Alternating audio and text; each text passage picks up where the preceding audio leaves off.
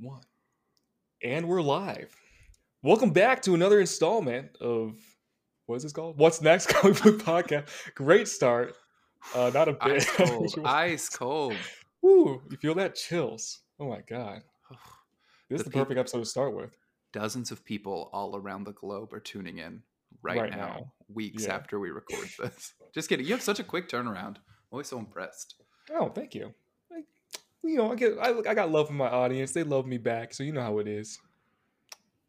And we're just very smart, cool people that love Yeah. you.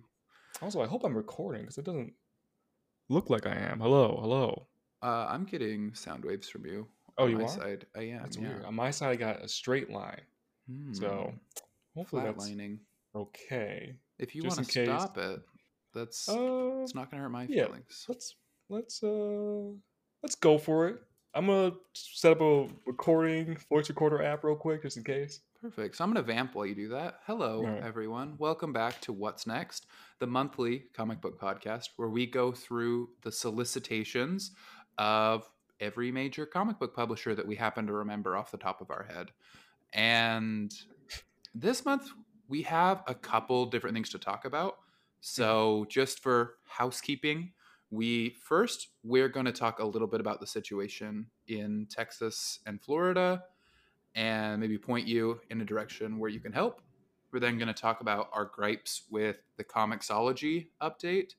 And then we're going to go into talking first about TKO, then Marvel, Image, Boom, and we'll close out with DC this week. That's right. We're going to make you wait for the bat again.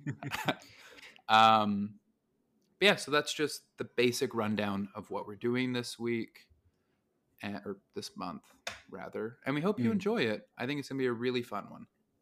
Yeah, but unfortunately, as Dallas was saying, thank you, Dallas. Um, we do have to start with a very serious issue, which is that in Texas right now, a bill just got passed that's very literally harming and or potentially harmful for uh, trans children.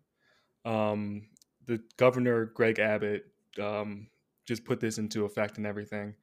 And we here at What's Next Comic Book Podcast, blah blah blah. We just want to say that obviously we very much stand with trans children, trans people. Trans rights are human rights. This is not a political issue. This is a very human, ethical issue. It's disgusting what Texas is doing right now. And Texas isn't the only one doing it right now. Utah is also trying to get a similar law into effect. And I think uh, maybe Florida as well. So this is a huge issue that's not just a select area. It's something that's widespread in our nation right now. And we don't stand for it. And we implore that you also don't stand for it. You look for more resources. Obviously, we're not the best people for it, but we'll list all the resources we can find in uh, in the description for this episode. So please, you know, do your research, look into these resources, and please help in any way you can. Absolutely. Uh, being from Utah, I'm very disappointed in my home state. I'm disappointed in the lawmakers and people that grew up with very similar background to me that have decided to be hateful and decided to turn against what I know we were taught the same ethics, and it's really disappointing to know that one could be spun so differently. Um, I think the key is education and educating people hmm. about human experiences outside of their own. Again, growing up in Utah, it's a similar place to Texas. It's somewhere that is very much a bubble. And my escape for a long time was comic books. I I barely knew what a trans person was before I read comic books and was introduced to trans characters through the comic book saga.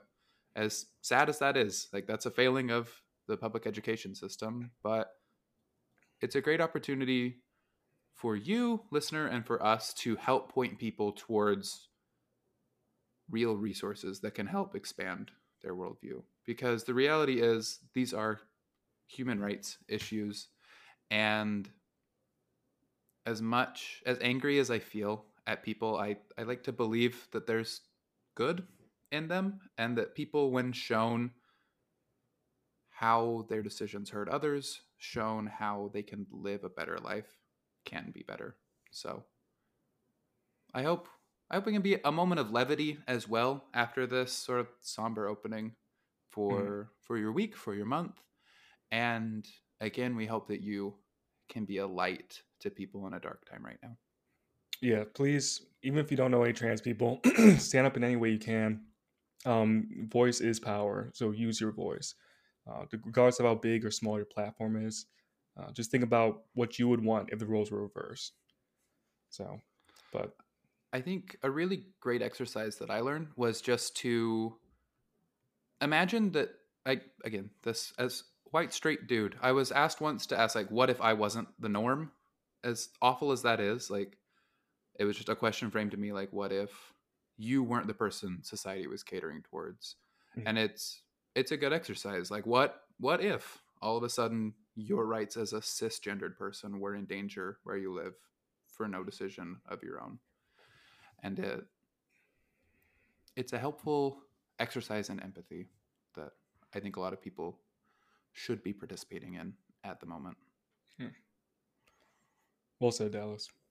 So again, we again implore that you do your research, find these resources. Um, I, if you follow me on Twitter, I've posted a bunch. If you follow Dallas, I'm sure he posted a, a bunch as well. Um, so please support in any type of way you can. Um, so that's like the really heavy topic.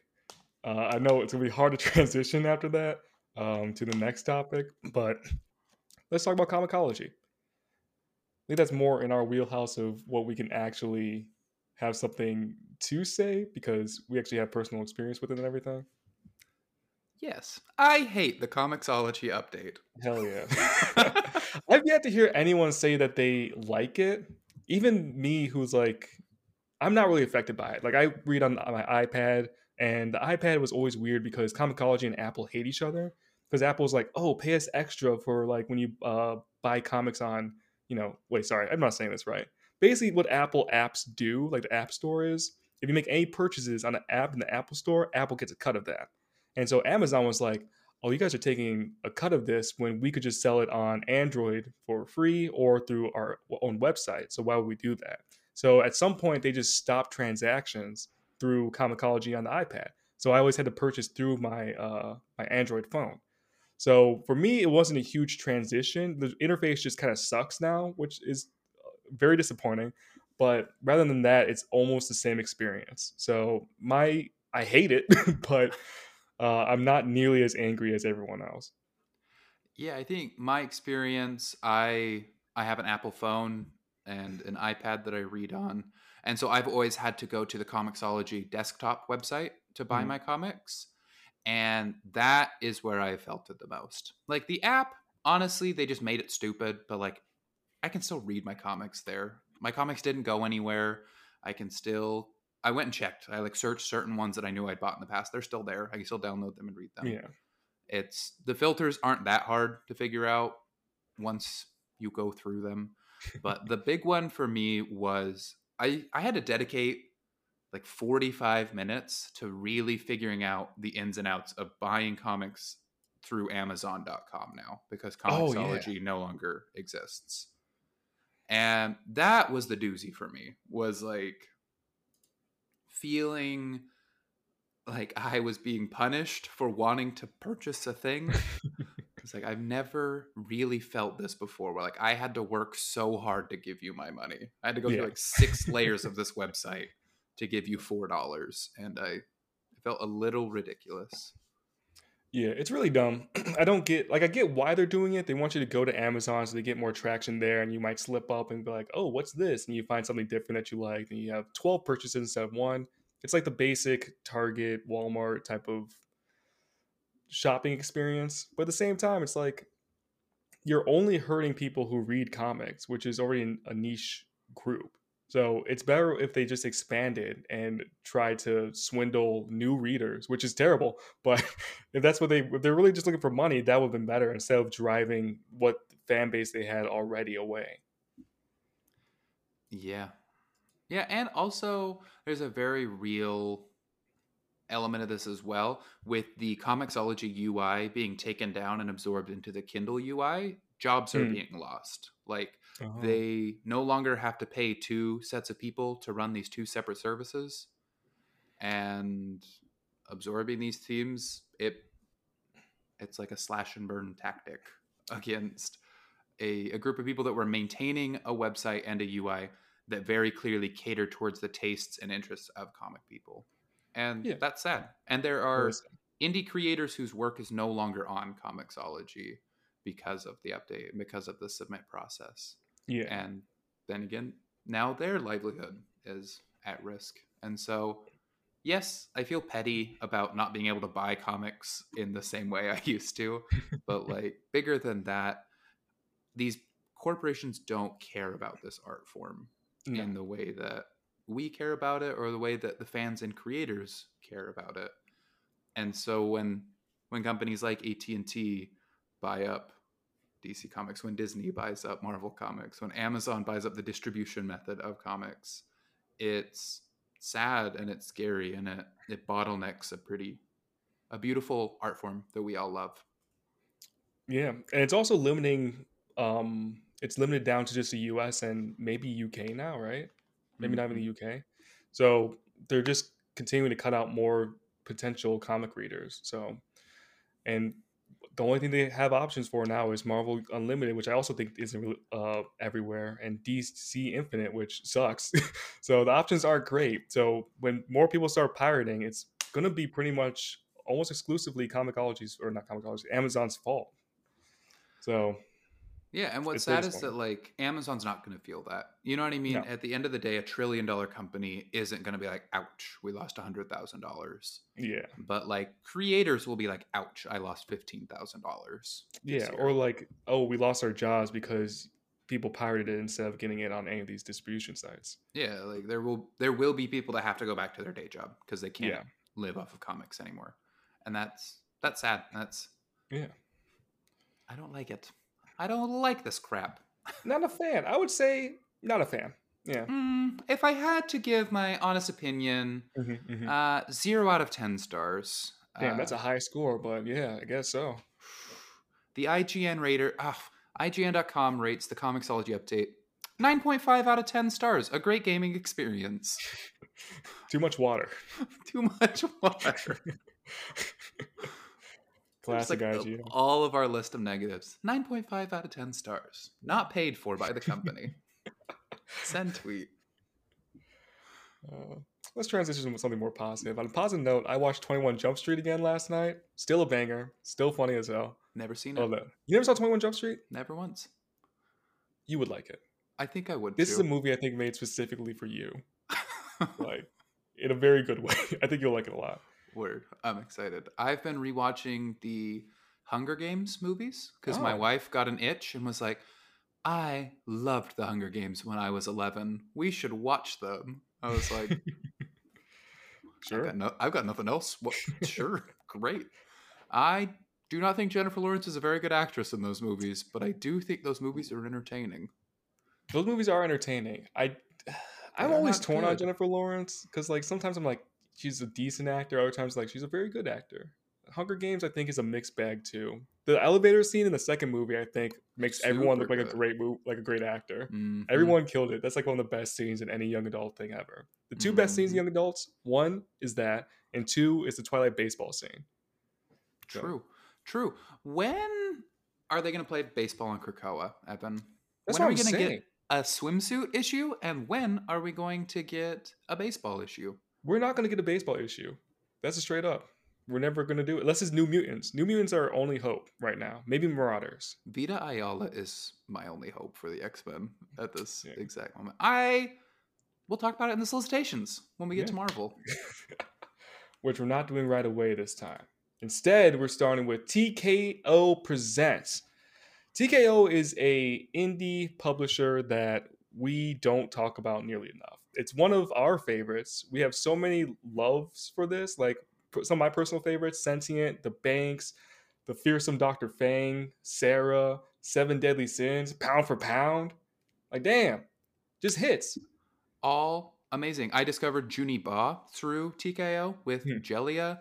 Um, this is a service created for comics lovers by comics lovers. Everything we just said about Comixology and how they're clearly not catering to their demographic, how they do not care about us, how they do not care about this art form, TKO is the literal exact opposite. If you like reading in trades, they've got the trades. If you Hmm. like singles, they've got singles. If you Mm. like digital, they've got digital. And their Mm. digital trades are like $5. Yeah. These people want to get their stories into your hands, and they have pulled some of the biggest names in comics to come and do work with them. If you like Garth Ennis war books, great. Sara is beautiful. If It's you like, Maybe it's best. honestly, it's up there. I still love Preacher. Uh, it's my problematic big. fave. Uh, my problematic favorite is Punisher Max. No one read it, but I love it. No one look up Preacher either. Uh, No, don't read it. Don't talk to me about it. But problematic fave. I'll probably read it again soon.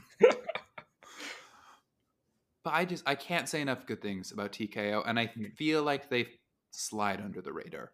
If I have one 100%. big goal for the next month, it's probably to plug TKO on Twitter because Yeah. they deserve so much more love. Yeah, I plugged TKO earlier on Twitter because I was rereading, um, or not rereading. I was reading for the first time "The Fearsome Doctor Fang" by Tze Chun. Um, fucking rules. It's fucking rules. It's if you love The Mummy, like the movie The Mummy or Indiana Jones, you will love this. It's a great deconstruction of old pulp adventures, and it's surprising in so many different ways. And also, it's fun, which is like the most important thing. Also, if you love Doctor Doom, Also, yeah, this. if you like Doctor Doom, this is the book you want to read real quick. I'm a Yo. huge Doctor Doom fan. Mike, I named my Twitter after him, so eh, that's no surprise. Yeah, it rules. And it's being written by an incredibly talented Asian writer, writing hmm. incredibly cool Asian character.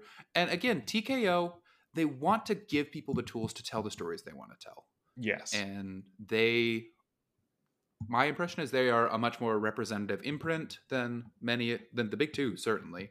But even compared to the other indies, like I can't say enough good things about TKO. You No. gotta check them out. gotta check them out. And if you need recommendations, you know, hit me up. I'm on Twitter at Evan Reads Comics. I almost said my old Twitter account name because I love that one better, but it's all good. Um, and I'll give you the recommendations. I'll I'll hand pick them out for you, but definitely the banks. But what's coming out in March? I know we're doing May solicitations, but in March, two graphic novels are coming out from TKO. So I just want to highlight them real quick because we missed them when we were doing March before. But Black Mass Rising by Tze Chun and oh shoot, who's the That's a day one pickup. That's day one a pickup. day one pickup. Oh, I got them mixed up. Sorry. Let me start over. Black Mass Rising by Theo Prasidis and Jodie Muir. Still Um, probably a day one pickup. if you look at the interiors of this, it's a day one pickup. And also, here's the first half of the first sentence. Actually, here's the first sentence of the synopsis. One year after Vlad Dracula's death, Hope is returning to the lands of Transylvania. That's all you need to know. That's it. I'm in. And if you see the cover of this, you're going like, yeah, I'm in. It's beautiful. And then Forgotten Blade by Tze Chun and Toni Fejzula, I want to say. And again, just an instant must buy, especially if you look at the art inside this book and the covers and stuff. It's beautiful. I'm so excited. Uh, I might pre-order them. I don't know how I want to read it though. It's the only problem. I don't know if I want to do trade or digital. Yeah, I don't know. I bought both. Um, they have these like prestige size trades, dear listener, that are a little bit bigger than your average trade paperback, but the paper quality is super high. The inks come out super bright. I yeah, I can't say enough good things. I'll probably buy digital just because that's where I'm at in my life. But yeah, they do make a beautiful product. they do. So, and I sometimes I just buy it again. Like I bought Sentient digitally, then I was like, I need this in my hand, so I bought the physical version. Then you, I think, gave me uh the Fearsome Doctor Fang. I did. I I bought Djeliya twice because I thought it was that good. So I think I also bought that. I should read that one day. yo, you'll like it. You'll dig. I love monkey meat, so Yeah. Also, you like Sandman, right? yeah, Yeah. So you know the best parts of Sandman, the stuff about like stories and sort of metatextual. yeah. Imagine that, but it's through the lens of Genndy Tartakovsky, and it's about West African folklore. Ooh, okay. Yes, Now I'm in. Sandman in 2001 Cartoon Network about West African. West. African culture. That's It's amazing. so good. It is like favorite book of last year, probably. Damn, that's high praise. I will. I'm. I'll read it. I'm gonna read it this weekend. It's like a one. It's like an hour and a half read too. Like Oh, that's not bad. It's Some it's of these easy. books are long reads. Doctor Fang felt like a long read, despite It's it being. It feels dense. Yeah, it's denser than it looks, but in a Mhm. good way. like my ass, like memory foam, folks.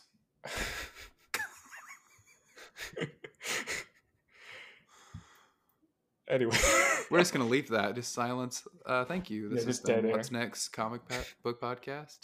that's why I'm gonna play the theme song. Da-na-na, da-na-na-na-na, Is that our theme song? All right, should we move on to Marvel? Let's do it. Let's give the people what they want. All right. Bunch Uh, of all punk asses. right. I'll, I'll read Marvel. I got it. Perfect. So we're gonna start with some Spider-Man stuff. A lot of Spider-Man stuff. We got Amazing Spider-Man number three, number four. We got Spider-Man 2099 Exodus Alpha number one. we got Spider-Man 2099 Exodus number one and two. Savage Spider-Man number four of five. Miles Morales Spider-Man number 38. Silk number five. Spider-Punk number two of five. Spider-Gwen Gwenverse number three of five. Ben Riley Spider-Man number five of five. What If Miles Morales number three of five. Carnage number three, Venom number eight, and Venom Lethal Protector number three. Yo, we're back in the 90s. lots of Spider-Man books, lots of X-Men books, and Star Wars. It's a lot, a lot of those three. And How are you feeling about the Spider Corner, Evan? I don't know. I won't know how I feel about Spider-Man until I think I read the new run. I'm not even through Mhm. Beyond yet, though, and I know the I don't think the new run even started yet, right? It started No. uh, next month in March. I think that is correct. Yeah. That sounds right. So I haven't been reading that. I just caught up with Miles Morales except for the last issue. That's been great. People aren't talking about that one enough. I implore that everyone go check out Miles Morales. I love that shit.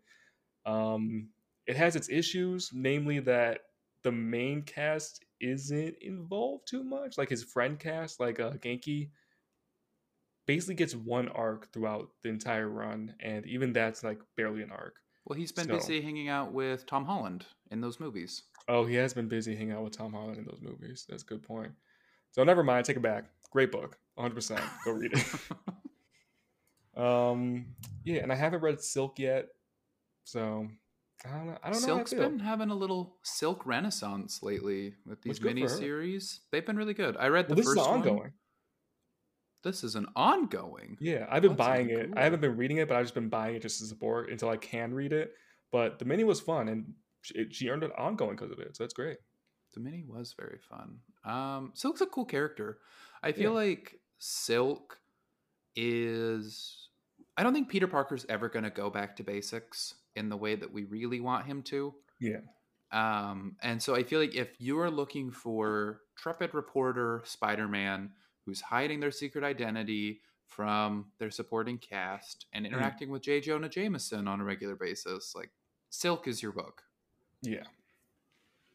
And that's my plug for Silk. Like, if you like the central premise of Spider Man, you will like Silk. And I think it's cool that um we have a lot of Spider-Man books again because we do we are now touching on about a lot of the areas of Spider-Man that doesn't always get spotlight spotlit because usually a writer just wants to focus on one area of the character, either back to basics or big corporation or he's in school again or whatever. So mm-hmm. it's very nice that we have Silk who's going more back to basics. We have Ben Riley who's a capitalist pig. We have Miles Morales who's in high school and doing high school Spider-Man shenanigans. Spider Gwen, Spider Punk for multiverse stuff. Even Miles Morales is doing multiverse stuff now. So we have a good range of Spider-Man content and, and Venom. If that's what And you- I do not care about the symbiotes. I'm gonna read Carnage, but that's it. I don't I don't I don't like Venom, I guess. He's fine. I, yeah. If it's I not Flash Thompson, I don't care. Yeah. I also like I say a lot of mean things about Donny Cates. So I'll say one nice thing. I thought Donny Cates' Venom was excellent. I Mhm. thought I thought it was stronger leading up to Absolute Carnage than it was after Absolute Carnage. Fair. And then King in Black was fun, but I had kind of checked out at that point. But like overall, I kind of feel like the Eddie Brock story's been told. And I don't know hmm. what it is about the first two issues of the Ram V run, but it didn't grab me in the way I wanted it to. Yeah. And I've heard good things. If you're excited about it, let us know why. T- pitch us Venom. Maybe make us like that Goop boy. Because Yeah. right now, I don't care about Spider Man's underpants. Yeah, like that, that reminds me when I was reading Ultimate Spider-Man and I got to the Venom arc of Ultimate Spider-Man, and Ultimate Sp- Venom is way different from 616 Venom. hmm And I was just talking about how much I like, you know, the Ultimate version, and people were just like very defensive about how bad it is. And I was like, I don't. It's one, it's an alternate universe. Like I don't know why we're making a big deal of it, but also, I don't know. I think it's kind of. I guess I just don't care about Venom enough. Like, if you love Eddie Brock, I get it, but I'll, at the same time, I just don't see what you're seeing. I guess. I think the one important thing that Eddie Brock ever did was go and pray that God would kill Peter Parker for taking a better picture than him. That is some real villain shit that I love and made me smile. Also, super relatable because I always go to church to pray on my enemy's downfall. I love. He's like, God, I know we haven't talked in a while, but if you could kill Peter Parker, It, oh, I, I don't know if we should joke about the queen dying or not, but just know I was going to go there for a second. you want to know why the queen's been trending? Yeah, taking up with the big man. yo, she's been she's been dead for two weeks. for two months. Are we serious right now? she's been dead for so long. we haven't seen her since like November. Like, God save the queen and all that, blah blah blah. But also, like, come on. Uh, no, I will not say God save the Queen. I'm trying to be nice here. I'm not going to try to wish people's death upon them. I will. Unless, okay, fair enough.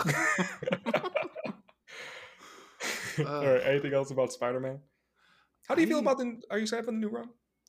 I think I'm kind of where you're at. We I haven't seen what Zeb Wells is gonna do. I like that the solicitation has Spider-Man fighting Tombstone, and it feels. I I mean, like the one spoiler page we've had is like this giant explosion, and being like Spider-Man ruined the world, and like I don't like that. That feels too big, too stupid. But like these next issues are all about a gang war with Tombstone. That's Hell yeah. very my bag. So Oh, yeah. and honestly, I am very excited about the John Romita Jr. art. I like that he's still on as the sole artist on issue four. That feels promising to me. I I wish it wasn't two a month. I wish it was monthly, Yeah. but I'll get over it, I guess. I'm hopeful, but I can't say that I'm excited yet until I read that first issue. Ooh. Oh, excuse me. Yeah, we're in the exact same boat. Even with JRJR, I know a lot of people like to dog on him, and his Superman stuff wasn't great, but at the same time, I think you talked about this a lot in the Green Arrow episode of uh, the Comic Book Collective, which is the podcast you guys should be listening to. It's Thank you. weekly and just as good as this, if not a little bit worse. But uh, That's all very true. A little bit kidding. worse. I'm just not there, but you get and, so it's like a whatever. Hey, when you hear this, dear listener, Evan will be on in two weeks talking about Mark Waid Fantastic Four. That's a little sneak peek for the listeners of this podcast. Yeah, definitely go listen to that episode specifically where I'm on, because then it's gonna be a good episode, obviously. hmm But no, I Mhm. love the comic book collective. I listen to it all the time when I Thank can. Uh, I had to skip a few because uh, I'm just not caught up. Like on a Sunbeam, I'm still halfway through for some reason. it's been like a month. It had it's denser than you think it'd be. Yeah, I got to the halfway point. I was like, wow, we're reaching the final few chapters, and I looked at where I was. I was like, all right, I'll see you guys in a few weeks. So that's where I left off. If it's But- any consolation, the last third they crank the pace. Okay, Like you will read the last third in forty five minutes. okay. It's not even that like I want it to end or anything. It's just It's every time I go to pick it up, I'm like, ah, it's I have an hour where I have to go to bed. Do I have time for this? The answer, I guess, is yes. So I'm gonna give it a chance, uh, maybe tonight or tomorrow. But That's a good one. All I was trying to say is that I agree with your sentiment about JRJR. He gets a lot more hate than he deserves, but at the end of the day, sometimes it just comes down with a difference in his penciling versus modern coloring. Um, and you know, when he hits, he hits like hard. So if he's hitting like he's been doing in the previews for the Spider-Man book, I'm all here for it. I also I know you're not caught up on Beyond, but Yeah. reading the last two issues of Beyond, I don't know what the colorist what notes colorist got, but they finally figured out how to color Mark Bagley again. And Oh, nice. it's been like some of the best Mark Bagley artwork I've seen in a while. Hell yeah. So it made me hopeful for how they're going to treat JRJR. Yeah. All right, then I'm I have to catch on beyond, but also just very excited. I love art. Art's so cool. I wish I could do it sometime. It'd be fun. Same. All All right. Should X-Men? we read the X Men? Yes. Starting with X Men Legends number one, X Men Red number three, Immortal X Men number three, X Men 92 House of uh, Absolutely not. XC2, XCII. What the? Is that? Oh, wait, that's Roman numerals. Is that 15? 6, 17? I sound so stupid. Bro, once I'm we're past sorry. the Star Wars, I got nothing for you. All right, X Men number 11, Gambit number 1, Knights of X number 2, Legion of X number 2, Marauders number 3, New Mutants number 26, Sabretooth number 4 by Victor LaValle, uh, X Force number 28, Excellent number 4, X Men Unlimited, X Men Green number 1, Jesus Christ, Wolverine number 21, Wolverine Patch number 3. We're back So- in the 90s, baby. We're back in the 90s in the best way because Sabretooth is a character I do not care for most of the time. But when he's done right, he's done right. And Victor LaValle, who is an amazing author who wrote uh, the ba- Ballad of uh, Black Tom, which you should you should read or listen to on audiobook if you get the chance. Dallas Taylor. Okay, okay, Um, okay. Sabretooth number one was fantastic. Have you read it? I have, and I really liked it. I hate really Sabretooth, like and I liked that Yeah. issue. I'm like my love. I have like a love hate with Sabretooth. When he's written well, it's very fun as a villain to have someone who's just like around to say "fuck you" to a specific character with no real other motivation.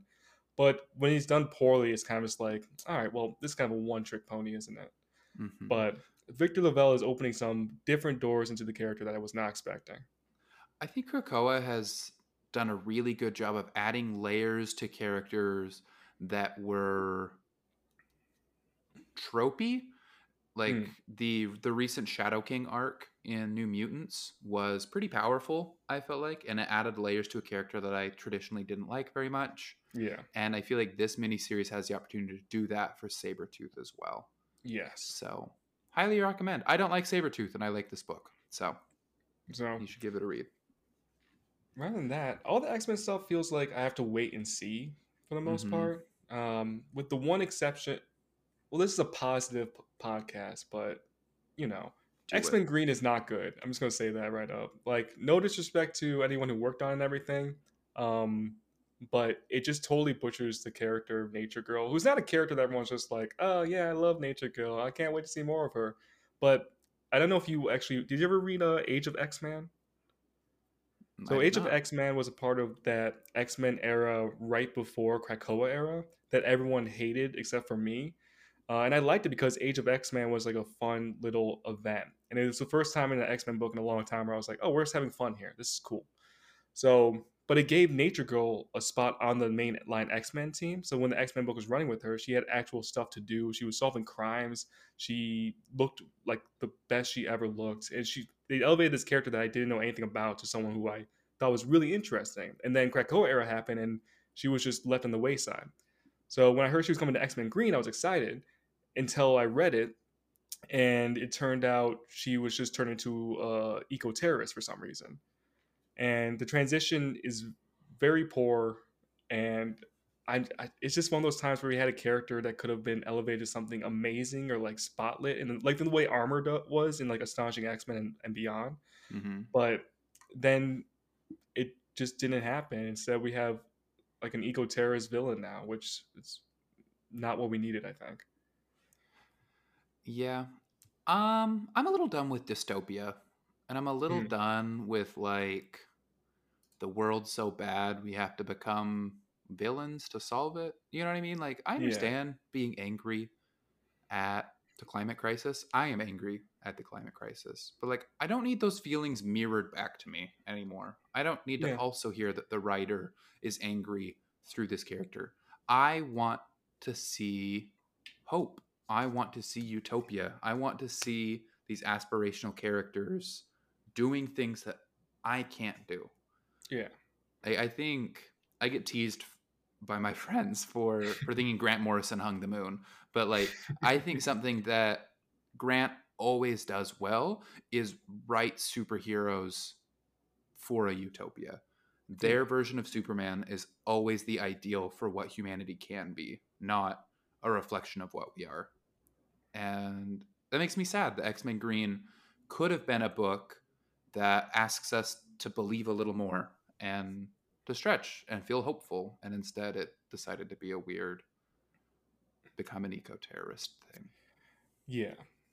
And I don't know. I think it could have worked with someone who either had more time. Maybe if Duggan had more time, it would be a different book or like more pages to work with. But I, I just don't think it was ever going to work.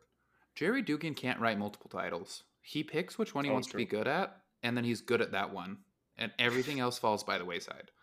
And my hot take is I like his regular X Men right now, but like the second he got that book, Marauders started to suck, X Men Green sucked, and like let the guy have one book to focus on. He he is not a many plates juggling Joshua Williamson. Let him Which play is one okay. note. It's okay. You don't Yeah. have to be that. Not No. everyone's Bendis. Sometimes No. Bendis isn't Bendis. I mean, Bendis is barely Bendis ever. We're being honest with ourselves right now. The last time Bendis was able to cop like carry multiple books was hmm. uh, never. never actually. Yeah, that's a good point. So no one is anybody really. So let's just do our best. All right. So Duggan, if you're listening to this, it's all love. I love your Guardians of the Galaxy. I don't like your Marauders, but that's a different story. I don't like this. So please just like, you know, get your shit together. See Yeah. positive spin. That's what we that's what we do here. Yeah. Positive spins. Um, back on the hate train. Oh, Uh, yeah. don't make me like Knights of X two. I Yeah. do not. I I think she's a nice lady. hmm I think she has good comic book ideas. Yeah. I have yet to read a Tini Howard comic that I feel like was a good comic. And I feel so Yeah. Mean saying that. And I want so badly to just like support her just to show Marvel that I'm like, I want to support female voices in the X Men. I don't want to just Yeah. buy the books from the white guys. But like, I can't read another Tini Howard X Men book. My eye will pop my eyes out and juggle them. I have to give that uh, annual she did a try because maybe that's good. I heard like mixed things about it, but I, I, heard, I I heard her Catwoman's good, but I, haven't heard the read it yet. opposite. so I have no idea what's going on. Yeah, we. Oh my god, people are dogging it for the writing, for like sexualizing Catwoman, stuff like that. I'm just like, I, I don't know what's happening, but I, I know Harley. Quinn's going to be in it eventually, so I have to read it eventually because I love Harley Quinn. I like That's Harley right. Quinn too. I'm a Harley Quinn truther. Harley Quinn has had a bit of a renaissance. Her cartoon is great, and Margot Robbie's the best part of the DCEU. I'll throw, I'll say that. I'll throw that out there. I'm trying to think if I disagree, but so far, no. I don't know. I think I think she either needs like the right book or she needs to just be an editor or something. like That's the that. right take. That's the right Yeah. take. She needs to be an editor Yeah. because when you hear think- her talk about these stories, you're like, Yeah. wow, yes. When like when she gets on the Cerebro X Men podcast, and when she got on to talk about oh hell, what was that book even called? Um, X Corp.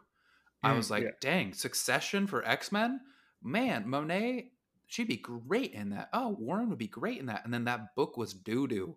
It was boring as hell. It nothing interesting happened for five straight issues. And- And so, like, if she was just an editor that was like, "Hey, talented writer, write this idea," Yeah. Which again, I don't like saying that, and I don't want to be like rude or pretend I know better than you know people are getting paid to do this and who like probably went to school or like had a lot of practice with it. But at the same time, I'm reading the work and it's it's not hitting. So that's the only critique I can give. I will say, hmm on a positive note, Oh yeah. the annual from Steve Orlando for Marauders was great, Oh yeah.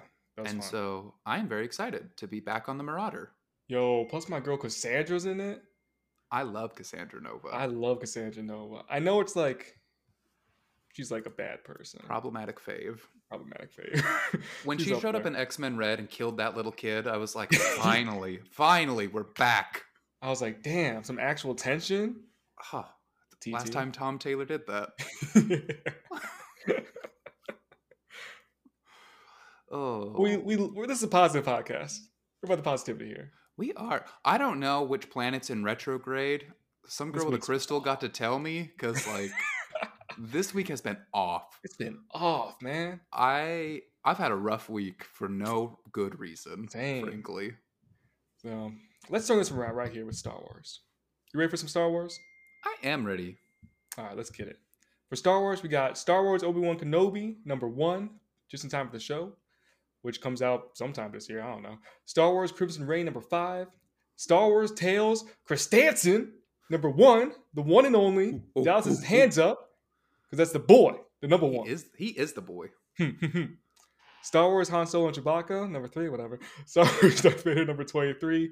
Star Wars, number 24. Star Wars Dr. Aphra, number 21. The girl. Star Wars Bounty Hunters, number 23. Also, you have to start reading that eventually. It's very good.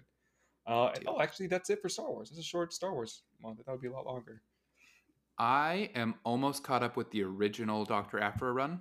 I probably have like two more good reading days till I'm all the way caught up. Hell yeah. and then I'm gonna binge the new run so fast because I said last month, dear listener, that I would read it, and I actually did it. He this isn't did. like Miles Morales. I actually read this one, and it was so good. She's It's- so fun. She is like the most fun Star Wars character that's ever been made. Hands down. She, she, Star Wars is so good when it's new, and it is so boring when it returns back to the well. Yes. and Dr. Aphra's new. Dr. Aphra introduces new characters. Dr. Aphra introduces new worlds, new concepts. And even when she goes back to the well, it's in a new way. She goes to Yeah. Yavin 4 to go do archaeology and meet the spirit of a Jedi that inhabits a robot, and it's amazing. It's so good. And it's like also one of the only books in Star Wars that's really like blending genres. Because I feel like Star Wars books a lot of times either feel like the movies or they feel like bounty hunter Western stories or samurai or like some conspiracy or mystery, which are all great. I love Star Wars bounty hunters. I love Tom Taylor's Boba Fett and Jango Fett books are actually amazing. It was like the last time, well, not the last time, but like the last thing I read by him that I was like, I love this. Which no disrespect to Tom Taylor, I love Tom Taylor, but Oh yeah, Tom Taylor's one Yeah. of my faves. We He's all just, love Tom he's Taylor in around a he's in a weird spot. he's in a weird spot for the past five years. Uh, ever since uh, Wolverine ended. But um, what was I saying? Yeah, so Doctor Aphra is like a real blend of genres. So you get Star Wars, but then you also get like this evil Indiana Jones kind of storyline where instead of like returning things to a museum, she's returning it to an armory. like everything about her is twisted and it makes everything a little bit more a darker satire and the humor's dark and like the stories are like a little bit more twisted and it kind of just brings this different element that just personally I haven't seen in Star Wars in I think forever. Maybe like Taz and Biz is that is that their name? Taz and Biz were like the last time, and I don't think that's the, real, the right names. Sorry. If you ever wondered how would a protocol droid do as a crime lord, the answer is better than Boba Fett. that's actually that's actually a good point. yeah. I cannot recommend Dr. Aphra high enough. Definitely And- read that. Yeah, I was converted to Star Wars comics this last month. Hell yeah. So you know I'm going to be there to read about Chris. You know I'm going to be there to read more about Aphra. And heck, I might even check out Obi-Wan Kenobi because I think Christopher Cantwell's secretly very talented. yeah, he's a low key author. Like he comes in, hits it out of the park, and then leaves. It's great. Did you read his Fantastic Four one shot that he did? Fantastic No, Four? Road Trip. It should be on Marvel Unlimited Oh. now. He did it with um, the artist for Lila Star, whose name escapes me right now. Um, Oh, I can't remember her name either. so good though. I know you like the the FF, so that's a little Okay. special treat for you. That's a one shot that rules. All right, I'll check that out.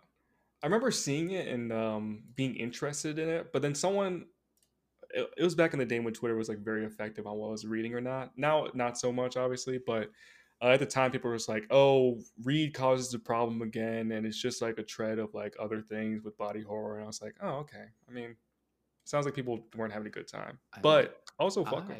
I, uh, yeah, fuck them because I had a really good time. Ah, sweet. Yeah, I'm gonna check it out. I'll add to the list. Oh man, I love.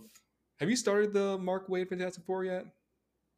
no, but All right. I'm I'm, I'm gonna to. say it last. But if you like Road Trip because of like you know the horror elements to it, might be surprised by Mark Waid's run. I don't know. So I'm. I don't want to say. Ah, hands are up. anyway, I'm so excited to talk about that. But It's we're not talking about that great time. Um, yeah, and then Charles Soule.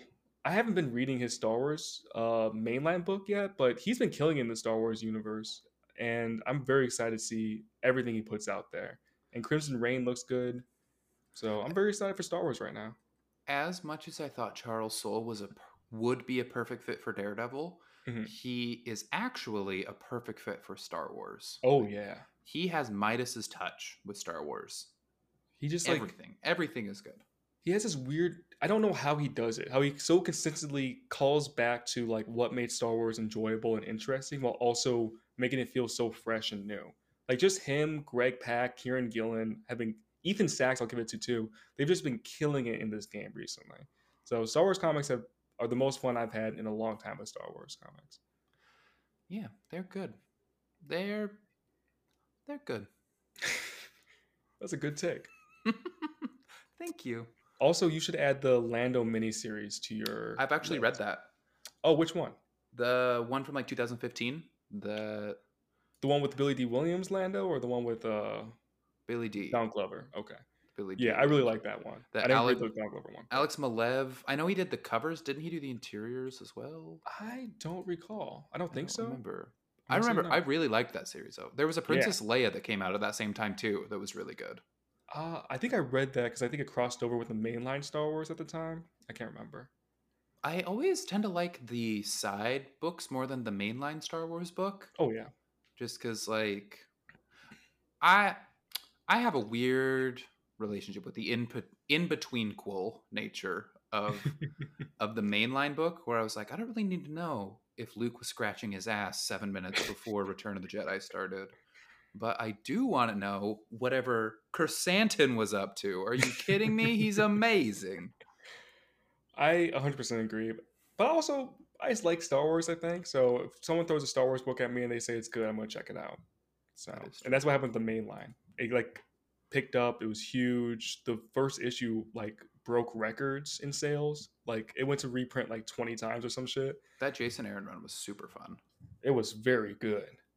So jason aaron's a good writer he's Yeah. having he's having a hard time right now with avengers But the thing is, like, it's just Avengers that people have an issue with. Like, no one talked about the Echo Mini that was pretty good, Mhm. and no one remembers his Thor run that was like two years ago. that now. literally changed modern comics. yeah. Like no I said that recently, about- someone's like, "I think that's blowing it out of proportion." I was like, without the Jane Foster era of that, you don't have the modern resurgence of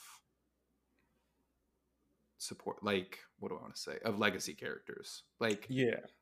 And that's all She- part of like a huge push at the same time. So I don't, I don't know who really originated that concept, but it does. Jane Foster's story feels so integral to that run that it feels Mm-hmm. impossible that there's any point where he was like not going to include that. mhm. she kills it. That run is amazing, and It's about to get an omnibus that I'm very excited for. Yeah, just her part too, right? Uh, no, the whole thing. I Oh, the whole thing. Yeah, Oh, nice. Might check that out. I'm not gonna lie. it's gonna be two omnibuses to cover the whole run. Oh, it's a long run. It is a long run. It was eight years. That's Damn. bananas. That is bananas. Was that that was monthly? Yeah. Wow. Thor Hmm. has secretly does it- good comics all the time. Fun Does it- fact. People always talk about Daredevil having the best runs, but like Thor also has some sick runs. He does, and I think this goes under the radar because it's Thor. Mhm. And Thor was like never until the movies. He wasn't really like that popular, which is, I think, totally okay. Yeah, I don't think he needs to be popular, No. but he does need to keep having good books because I like them. Yeah. Do you like the Donny? Well, we'll talk about Donny Cates when we get to him. But Yeah. let's go into the miscellaneous now. So starting off, we got Secret Invasion number one. Wait, Secret Invasion. It's not called Secret Invasion two. Just Secret Invasion again. Just Secret Invasion again. All right, Secret Invasion again, number one. Savage Avengers number one with my boy at the helm. Very excited about that. Uh, so Avengers cool. number 56, Avengers Forever number six, Black Panther number six, Captain America Symbol of Truth number one, Captain Marvel number 38, Captain Carter number three of five, Deadpool Bad Blood number three and four.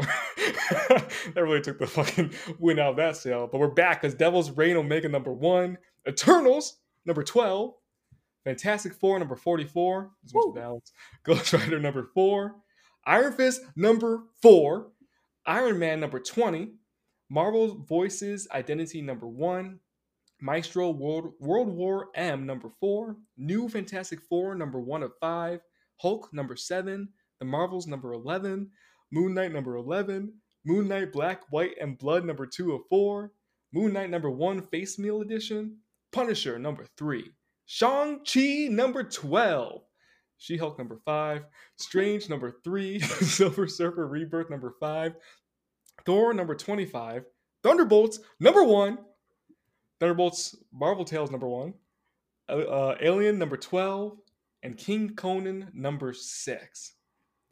So off the bat, I noticed that when I said She Hulk, my voice dipped a little bit and I just want to apologize. I have not read this book yet, but I haven't been reading it for reasons we discussed a few uh, podcasts before. But I'm just so kind of disappointed that I don't feel good checking it out yet. So I'm, I love She Hulk. She's one of my favorite heroes. So it's kind of just disappointing that I I'm losing out on this. But obviously, you know, when it comes down to it, I'd rather stand with my friends than read a book of one of my favorite characters who I love so much and who has such great muscle tone. She do. She truly do. And those Jen Bartel covers, they they're selling it hard. I'm not gonna lie. Yeah, Jen Bartel, for all the I guess problematic stuff she did or not, I, I don't know what her story is, but apparently she's canceled on Twitter. I don't know, but she does make very nice covers. She, and... you know, people talk about drawing for the male gaze, the female gaze. Jen Bartel draws for the Dallas gaze, frankly. she has a good range. She does. Like well, the outfits she picks out are really good too. That is such a good point. I think Pepe Larraz does that really well too. Yeah. Where they just draw drip all the yeah. time. Whenever someone says drip now, I think of that panel from uh, Savage Spider Man where it's Baron Zemo. Uh, he's like, yeah. I'm heading to New York. I hear they have drip. And I went, What? that that scene was so bad. I was like, I'm not so reading bad. the next issue. yeah, that killed. Like the run also wasn't that good to be honest. I can't remember who's writing it, but um, yeah, that those two pages were so bizarrely bad. And Baron Zemo is out character, and also just like I don't know what they were going for. We're not going to yassify the Nazi. Yeah, I don't. Know. He also, that. I'm pretty sure he made a like a N word joke wasn't there a joke about that in that page? I can't remember what it is. I just remember being like, why would you make him say that? Huh. anyway, I have to think about that because no, back to positivity is a weird week. Ryan North is a really great writer and mm-hmm. probably the only name possible that would make me excited for a secret invasion retread. like he he's not going to come back to just do some random ass book. Like there has to be some reason why the guy that did Unbeatable Squirrel Girl and the perfect perfect adaptation of Slaughterhouse 5 like if you haven't read his Slaughterhouse 5 it's amazing. It looks um, really good. Um, it it's beautiful. But I'm secretly very excited about this. I am a fake fan that will probably wait to hear if my friends like this book before I invest any money in it. Right. But I am excited about the possibility of Ryan North tackling scrolls. I am also excited. I think it's going to be something. It's either going to be something very interesting or something very forgettable. So I'm willing to take that bet and try it out, at least to read on like Marvel Unlimited when it comes out. But I'm also not one of those people that really gets upset or like I don't know the other word I'm thinking of. I wanted to say blown in a casket, but that's nothing, is it? No, Is that a phrase? That's what not the a phrase. fuck is happening? Uh, yeah, so I don't want to get blown in a casket. over... I mean, I might. I don't know. Sounds hey, an listen, interesting yeah, afternoon. something might bring me back to life. You know what I'm saying? Yeah, uh, hey, babe. Hey, babe. hey, I may be dead, but never mind. No, um, speaking of blowing the casket, the queen is now. Um, so secret invasion. um, yeah. So I'm not the type of person that like actually gets upset that they retread stuff like this. Like when they announced Civil War Two, I went, "Oh, okay, we're doing this again." But at the same time, I was like, "I'm interested in it," and I was, and I thought it was an interesting concept, and it didn't land at all. But at least the first few issues, I was like, "All right, I see what, what this wants to do." And same with like um like this had only started happening, I think, with Secret War specifically. Like that was the first time I think in a long time where Marvel, like for a big event, was like, "Oh, we're gonna bring back this big name," and then all the times will be named after all their big names, like Marvel Zombies and all the other books that were also there. Except love that Marvel was the single best comic book event of all time. It was. But what I'm saying is like it also worked. And so for Marvel, what they thought was, oh, it worked not because Jonathan Hickman wrote an epic tale that lasted 20 years. It's because we named it after a popular thing. So let's try it again. And the problem is it's still working. So that's why they keep doing it. And it's working. relating to all these movies. So like if this helps them sell books, I'm 100% for them doing Secret Invasion 7 and Civil War 12 or whatever. Mhm. And when they bring back Fear itself, then you'll see. Then you'll all see what I mean. You'll all be down on your knees praising the Marvel overlords because Kieran Gillen's doing Fear itself too, I guess. Fear itself too. Fearer this time. Fearer itself. to fear to itself. To fear, too furious. Fear five. fear 5, it's happening. Dwayne the Rock Johnson's in this one. Don't get bloated in a casket. Fear itself 4. It's all about getting blown in the casket and family. Marvel Zombies 7. Wait, there was The a Marvel Zombies 7, wasn't there? The Fear Saga. Fear Saga itself. Colon itself. this is just a joke for us. yeah, everyone's like, "Can you move on? Talk about Seven Adventures." Like, all right, relax. Yo, friend of both of us, friend of the Yeah. I'll, I'll say friend of the pod, David Pepos is getting to write for Marvel Comics. Yes, he was hyping this up too with a code name, and I thought it was gonna be like another indie book, so I was mad excited. And so when the announcement for um Savage Avengers was coming out, and they were like trickling it out, Marvel was, I was like, oh man, who's gonna write this? Who's gonna write this? And I didn't see him tweeting going like, this is interesting. Ooh, I wonder who's writing this. So then like it got announced. I was like, oh, who's gonna write this? Who could handle this book? And in my mind, I was like, oh, it'd be very nice if this person or that person, or if David could do it. And then one of my followers, or maybe a mutual, was just like, oh yeah, David's doing it. And I was like, yeah, that'd be awesome if David did it. They're like, no, look. and they tweeted at me. And I was like, holy shit! I was freaking out. That's the perfect person. If you haven't read any of his books, like what Scout's Honor, holy mm-hmm. shenanigans. He's an amazing art author. Go check it out. I think my favorite work from David is the OZ, the one that he's doing over on Kickstarter. Yeah. I only read like the first issue, I think. Yeah, yeah. Um, that one's currently the next bit of it is currently being made off of a mo- the most recent Kickstarter. But Yeah. David Pepos is a phenomenal writer, Yeah. and I'm excited about this book. I I don't even really care about any of these characters other than Cloak and Dagger. I secretly love them a lot. and Hulk Ravine, come on. this could be pretty cool. I also have a a very fascinated moment with Conan right now.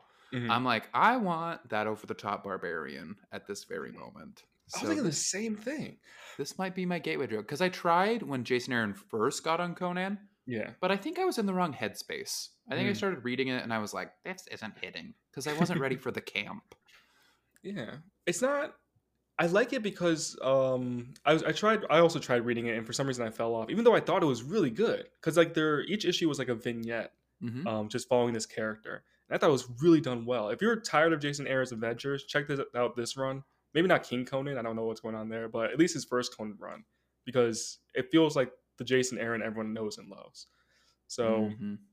the only thing is the latest issue has uh, Pocahontas in it apparently, and uh, she's not dressed the most sensitive. sensitively. You know, it's kind of a little exoticism going on there. Um, has to do a little. Well, I don't. Maybe the story like is about that. I do not know.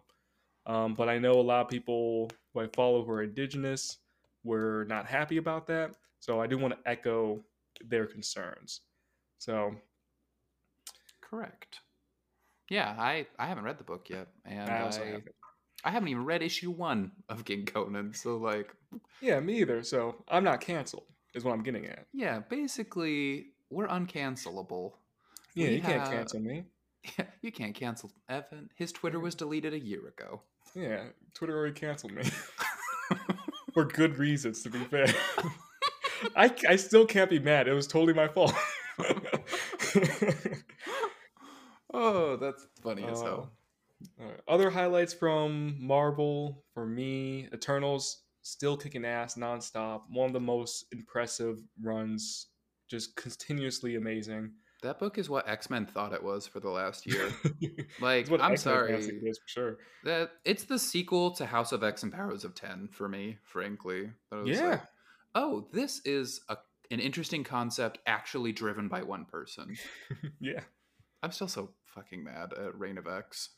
yeah. Reina, you know, I have slipped into into hate. we're doing so good. We were doing so good. Um, I am excited for Captain America. Are you excited? Oh, for Captain yeah. America? yeah, the first time Sam Wilson's getting written by a black author, of course I am. That rules Holy hard. shit. That's so exciting.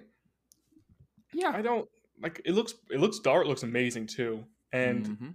I'm just super excited. I'm so excited to see Captain Cap Sam Wilson. I'm not a huge Captain America fan. I'm gonna be honest with you guys. But I started reading Captain America at the Remender run. Rick Remender? Mhm. Remender? Right, thank you. So I started reading at that run. And so that's when before I even knew it was going to transition to uh, Sam Wilson, I was like, oh, this is really fun. This is really nice. Then it switched to Sam Wilson as Captain America, and I was like, oh, this is really interesting. So basically, I started off with Sam Wilson as basically my Captain America, um, at least in terms of reading actual Captain America stories. So I'm very excited to see him back and actually written with a black male perspective because that was always missing from all of his stories. Because black male's perspective is there, but it's not in the writing and the way it should be. Nick Spencer definitely tried and also didn't succeed in the best way. I liked it more than most people, it seems, just based on like people on Twitter though. But at the same time, you just can't get the same perspective that you could if there was black people writing behind the scenes. So that's my two cents on that. I'm very excited for it. Yeah, I think I'm in a similar boat to you actually, where I I feel like I have tried a lot of Captain America runs and I just haven't found the one that clicks for me yet. I like the idea of Captain America Captain America. I just feel like a lot of it for me with modern Cap falls into like Steve Rogers is Jason Bourne with an American flag on his chest. and I just Mm, yeah, I don't like spy superheroes. I yeah, just I can see that. it doesn't click for me. And I know it does for a lot of people, which is cool for them. But I'm hopeful. I'll definitely pick up issue one of this. And I want so badly to be blown away by this Captain America reboot. Have you read the Mark Waid run on Captain America? I have not, but I did read. I don't remember the one where Captain America like travels through time. It's like a Oh. five issue mini. I read that That's- and liked it a lot, and I thought Okay. Mark Waid might have written that, but Oh, Waid goes to the future with Chris Samnee on the art. Bro, I'm I'm not gonna lie to you. My brain is empty. No Just- thoughts right yeah, now. No worries. You might like that. I'm saying. um, I need I need to give Cap a better try because I feel like I tried the Brubaker run and I love Ed Brubaker, yeah. and so when I didn't like that, I was like, well, if that's the best, I might as well not try anything else. Fair enough. Um, yeah, so the only other books I really want to highlight are Thunderbolts number one seems really fun. Um, Mhm. I love different team dynamics, and I love when teams are pretty unique. So having like Monica Rambeau, America Chavez, Hawkeye, the Clint Barton version. Um, who else is on this team? people I don't know. Oh, Power Man's on the team. So it's a good like mixture of people I I'm very familiar with, not familiar with, and then like kind of familiar with. So Mhm. I love when team books do that. So I'm very excited about that. I do think it's going to rule. Um, just some continuing excellence. Shang-Chi is Shang-Chi. Oh my god. endlessly wonderful. Yes. Um, I think Moon Knight is also a really, really strong run at the moment. that still. Jed MacKay is amazing. I still haven't read Moon Knight for some reason.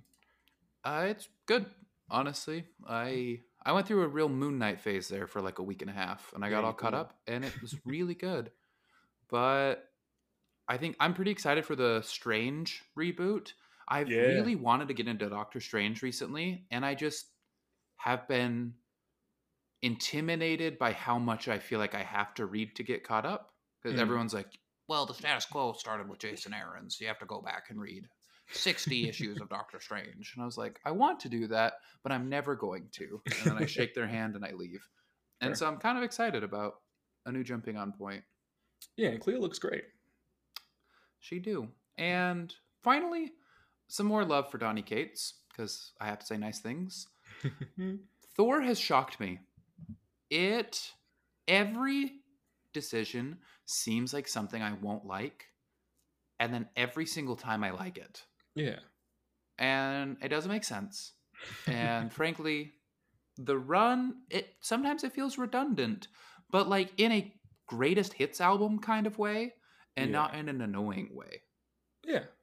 I agree with that. I, I also like think he's taking Thor into a different status quo than we're used to. I kind of like this Thor who's kind of un not only unsure of like his bearings and place and like what he actually wants, but is also unsure of how to navigate new alliances and friendships. Because the Thor we are probably more familiar with is the one who like doesn't want to be a king or anything Mm-hmm. but then we have him as like the king and he's kind of you know balancing that in a weird way. Like with his relationship with beta ray bill i think is the best example where Mhm. they are like maybe best friends. And then thor had to make a huge decision and destroyed uh ray's hammer. So that had huge consequences for ray and totally just wrecked his self-esteem. He had to whole, do a whole mini arc about it which is great. You should read it it's by Dan Warren Johnson everybody.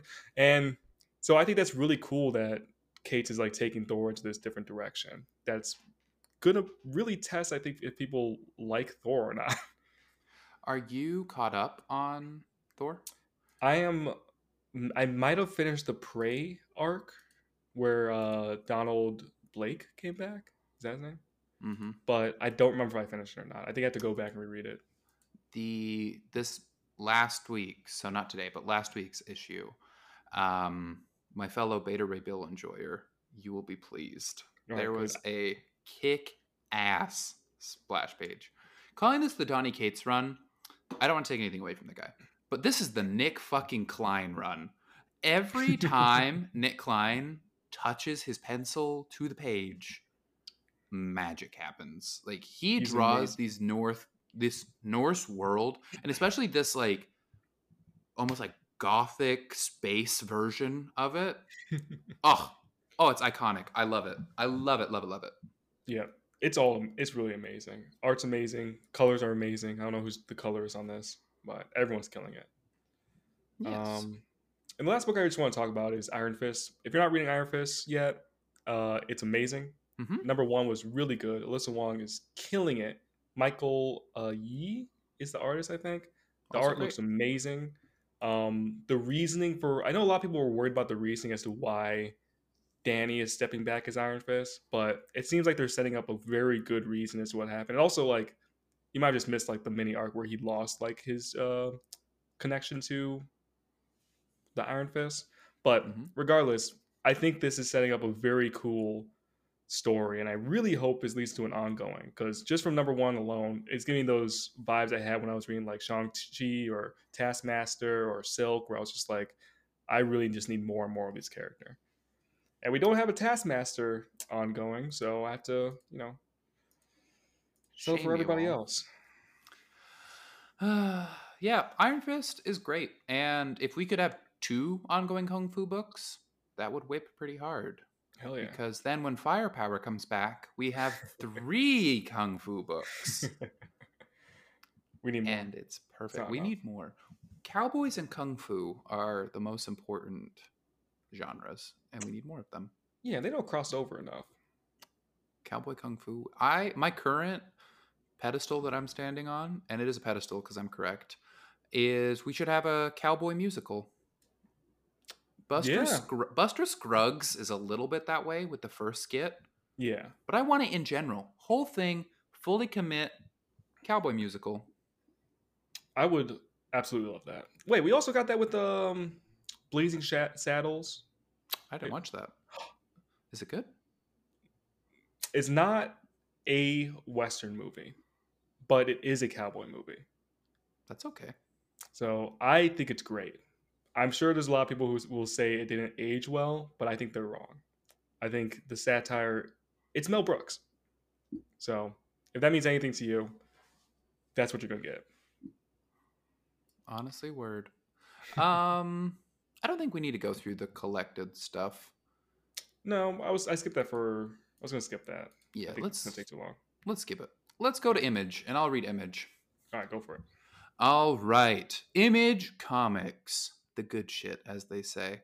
Bone Orchard, The Passageway, OGN. Holy shit, buy this. Uh, Eight Billion Genies, number one by Charles Soule. Wow, Yep. interesting. Welcome back. Uh, Twig, number one by Skottie Young. Hell yeah. Uh, fuck this place, number one. By Kyle talk about that. Starks. It is by Kyle Starks. That's, gonna whip. awesome. Kyle I'm about Starks. Kyle Starks is so nice. He when I had like no listeners on the Comics Collective, he came on every single book that came out, and he's he's been so nice to me for like two man. straight years. He is That's an awesome. excellent person. I really like Kyle Starks. He did unfollow me on Twitter because I'm Aw. annoying, but like Yeah. it was it wasn't a hard feelings kind. It was a I'm a 40 year old man that doesn't want shit posts, and I can respect that. he doesn't Uh, you- That yeah, mute me and save my mute. feelings. Yeah, I've rude, muted like half the people I follow. I assume everyone fault like me to me. Just exist in a vacuum. Yeah, I scream into the void, and some people just like it by accident. I'm assuming. Uh, Metal Society number one, Unnatural Blue Blood number one from Mirka Andolfo. That's gonna be a horny book. Everything Mirka Andolfo does is horny as hell. yeah, Unnatural is um. This is a sequel to the first Unnatural book, I think. Was it horny? I didn't read it, but there's was. animals in it, so I'm sure it's super horny. There has to be a rhino in there. It's for Vish. Um, Sorry, Rishka, we love you.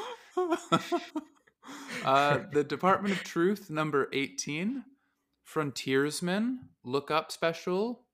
We're going to come back and talk about this. Okay. Um, Stillwater, number 13. Mm.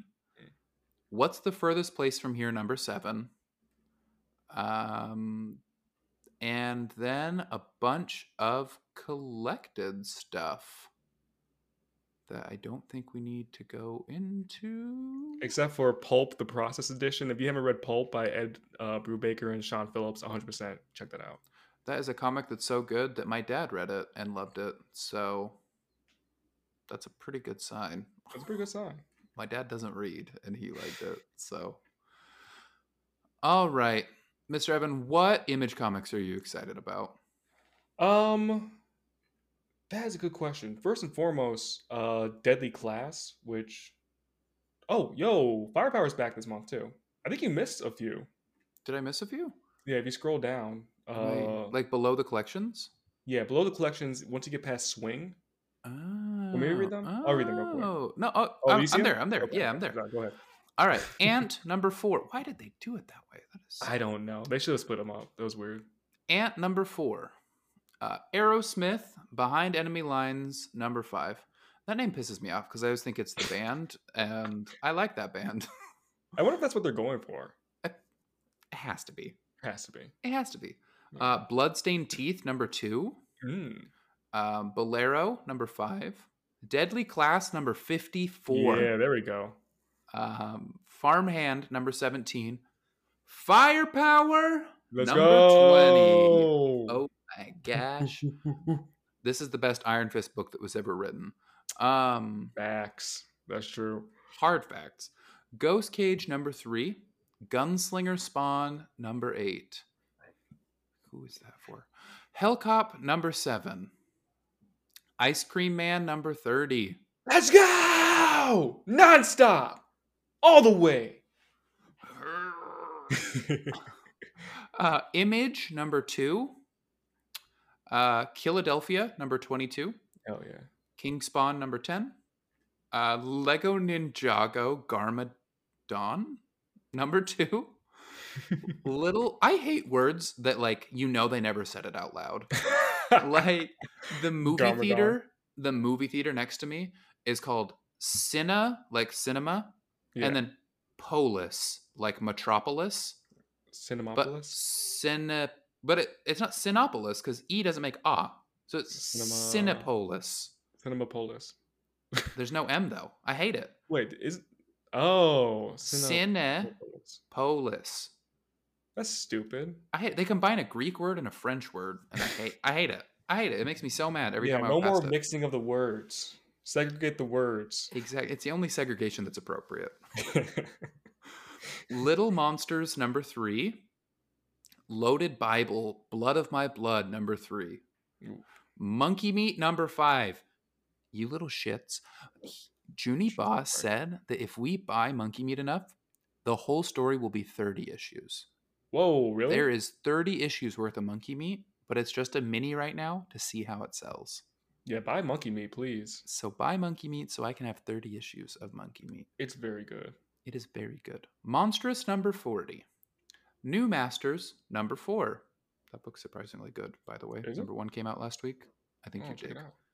Newburn number 7. Nocterra number 11. Ordinary Gods number 9. Radiant Black number 15. The book whose hype I cannot understand. I don't get it. Radiant Red number 3. I'm actually very excited for this. I've heard that one's good. it, oh, it started already? I thought number 1 came out. Maybe I'm full of crap. No, you're probably right. I should check it out. Radiant Red was the only interest. I don't want to be mean. Radiant Black is, I'm sure, a great book, but Radiant Red was the only time I was like, once she showed up, I was like actually interested in the book because she had actual interesting character traits and arcs and everything, or not arcs, but like dynamics and situation. So, but this is my two cents. I could be wrong. Listen, I'm going to derail here. Radiant Black for me feels like watered down Power Rangers, which is already watered down Ultraman. And Man. Kyle Higgins, that's his name, right? Yeah, Yeah. Kyle Higgins has already wrote Ultraman and Power Rangers excellently. Yeah, And so like oh, this book gets compared to Invincible a lot as well, which I Yeah. like I sort of like puff up my chest like bullshit. Like, have Yeah, you read a- Invincible? Are you kidding me? My thing is that Radiant Black is very much like this is your father's Power Rangers. I'm just like, well, I wish it was because that was interesting, and this like so far has been not like just not like things are happening. So much is happening in the book, and so much lore is being set up and stuff, and it feels like nothing happened. It feels like we're on issue three still. So I gave it a shot. I've read like two volumes of it. Yeah, I we got all the way to like a full color spectrum Power Rangers team, and I still Yeah. didn't feel like the story had started. No, But you know what book whips? A righteous thirst for vengeance. You- Yes. you, were so right. thank you. You were. Evan has the best recommendations. Everyone try. between between Evan and Anne, I have picked two very good friends to make sure I never miss a good comic. Hell yeah, And a righteous thirst for vengeance is so good. Rick Remender is so good at comic he's so good. And this one doesn't have a dad issue yet, and so it's even better.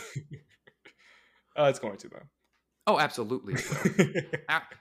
It's like the feet in a Tarantino movie. You think there isn't going to be feet in Inglourious Basterds, and then there is like straight up foot in cast for like three straight minutes. That's what's going to happen with a dad in A Righteous Thirst for Vengeance. Um, Rogue Son, number four. Saga number 59. That is a beautiful cover. It's so nice. Wow. the solicitation for Saga. What the hell does this fish have to do with the people who want Hazel dead? Find out this May as the strangest epic in comics continues. Somehow still only 2.99. Yeah, which is very impressive. Yeah. I mean, they have sold 20 million copies of volume 1, so I think and they get Really? 100% of the proceeds from doing an image comic.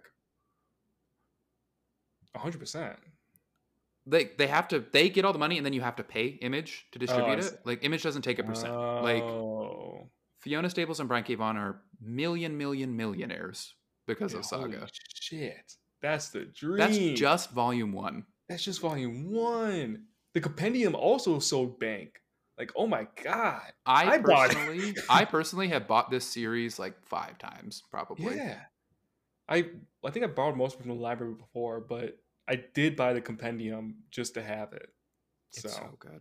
It's so good. I, it's probably my most reread book. Period. I love it. Uh, the Scorched, number six. Slumber, number three. Spawn, number three thirty.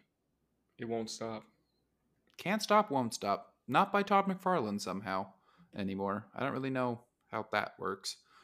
Um, Step by Bloody Step, number four. Issue one of this came out today. It was phenomenal. Get on this shit. Uh, you can be a cool hipster that's like, I read issue one the week that it dropped. when this book is like legendary a year from now. It will be. Mirka Andolfo Sweet Paprika, number 11. Again, it's horny. Time Before Time, number 12. A Town Called Terror, number 2. The Walking Dead Deluxe, number 38. The Walking Dead Deluxe, number 39. ZVRC versus Robots Classic. Oh, it, no. ZVRC stands for Zombies versus Robots Classic, number 3. What the fuck? Name so nice, you said it twice. um, Well, that's the comic books. I hope. I think. that should be all of them. But yeah. Nope, it's not. Jesus Manifest Christ. Manifest Destiny number forty-seven is below all the T-shirts. All right. Well, It's the dumbest solicitation page on the planet. I don't get it. We should contact them. But Image has so many bangers out.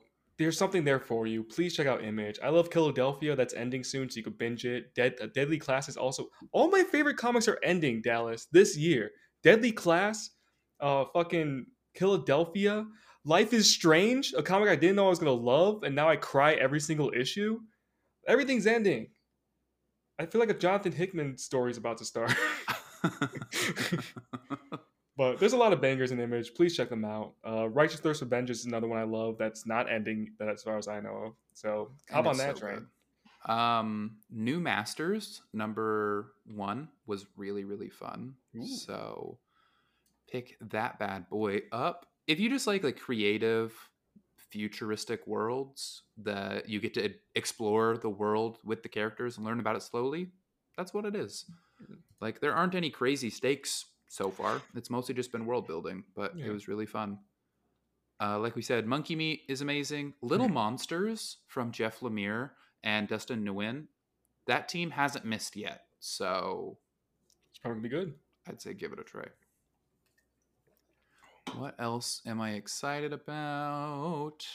Image really hits sometimes. I don't feel Oh, like yeah. they're quite like five years ago. I read every image number one that came out just in Yeah. case. I don't feel like they're quite there anymore, but like they're pretty good still. Yeah, I think they're still great. My thing about Image is that it's always been the premier comics in terms of putting out unique stories. Um, I think they're starting to get the wind taken out from their sails, um, just because things like Aftershock and TKO are starting to like rise up, and Boom has been also just killing it. So they have more indie competition than they ever had before, and all of them are doing amazing work. Mhm. So it's kind of uh, blowing them in the casket, but they are also, I think, doing good. you're such an idiot. I like that the blowing, the blowing in the casket is something that is a term that could just mean anything you want it to be. It's a good thing, a bad thing, depends on the context exactly. and who's doing the blowing, really, and what they're blowing with. and who's in the casket. Fun fact: When I was in seventh grade, when I was in seventh grade, I heard the term blowjob for the first time, and being too close with my mom, I went home and I asked my mom, and I asked if it involved a hair dryer. Oh, I was like, "Do you just like get a hair dryer and like blow on the penis?" Like, I don't really get why that would be compelling. And she was like, "Never change, little one." Yeah. And that was I used to- basically the extent of that conversation. I used to think it was actually blowing onto a penis or vagina. So It's not? let's have a talk after the after the, after the podcast. um, Bloodstained Teeth number two, Christian Ward on writing Ooh. duty. Yeah. Seems pretty rad. Um, and then we have to skip all the way back to the top of this page. What are you thinking about? What's the furthest place from here? I bought it, but I didn't read it yet, and I think I've just been collecting it. But I think I'm very excited for it. It looks really I've- good. I've read issue one through three, and I didn't feel as hooked as I did with Four Kids Walk into a Bank. That's not fair. Um, well, it's the same team, so like I, I know. Wait, but but quick pause. If you guys ever read Four Kids Walk into Bank, it's one of the best like uh, short original graphic novel stories. It's just amazing. Um, ever. I think about it All-timer. the time. I have to reread it. Like It's- I, I don't know why I don't bring it up all the time, but I think about it constantly, especially whenever I see like art similar to it. Mm-hmm. It's such, such, such a good book. Yeah. Um, I think I'm probably gonna pick up a bunch of these issues and then like keep going because I think both of these creators are geniuses. Oh, yeah. And just because I wasn't hooked after two issues doesn't mean that what they're doing isn't great. Yeah. So I'll probably get caught up soon.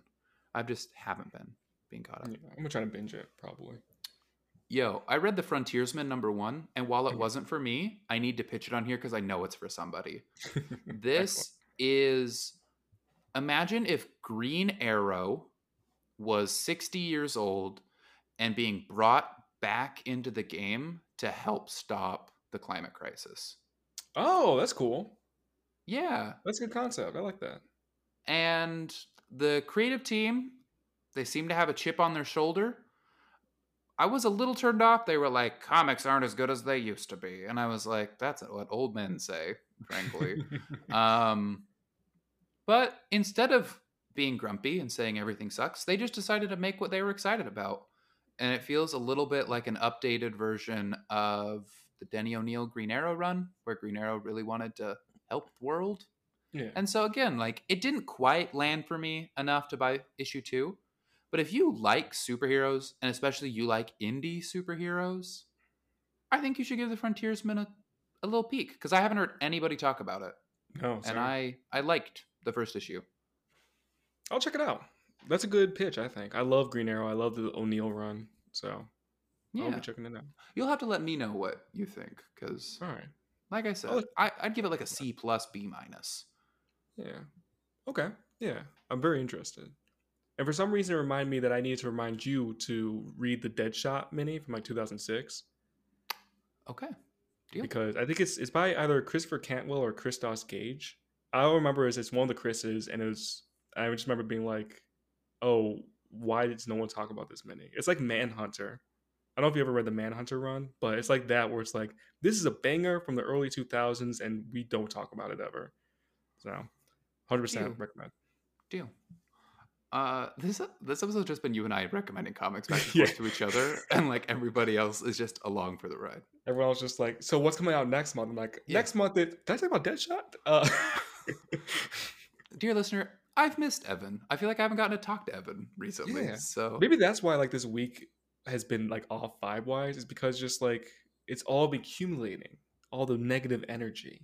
yeah, So now here we are, finally getting to talk one on one again, and it's all dissipating.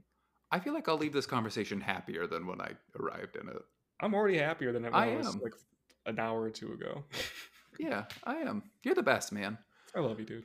Yeah, I love me too. Uh, fuck Dallas this refused, place. Dallas refused to say I love you. I love you too, Evan. You didn't. Um, fuck this place number one by Kyle Starks. That's a great name. is a really good name, especially when you hear the pitch that it's about Trudy and Gabby, two women who are ready to start the next chapter of their lives, except it's already home to a mysterious force that's attracted ghosts. Ooh. They inherit Ooh. a haunted house, and the cover has got like the beast from over the garden wall, just like Oh, looming yeah. over the house. This book is gonna whip. It's gonna be great. Kyle Starks is amazing. He is so good. Everything that guy has done is A plus work. I've read everything he did. all good.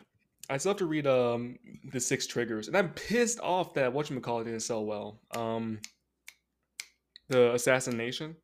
Yeah, that should have Yeah, sold or well, Assassination that book whips. It's such a fun book from the artist from Squirrel Girls. and, Uh, does it too. It's Mm. amazing.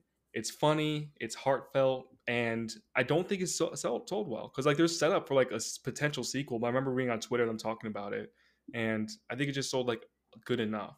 So it's a damn shame. Everyone should check it out.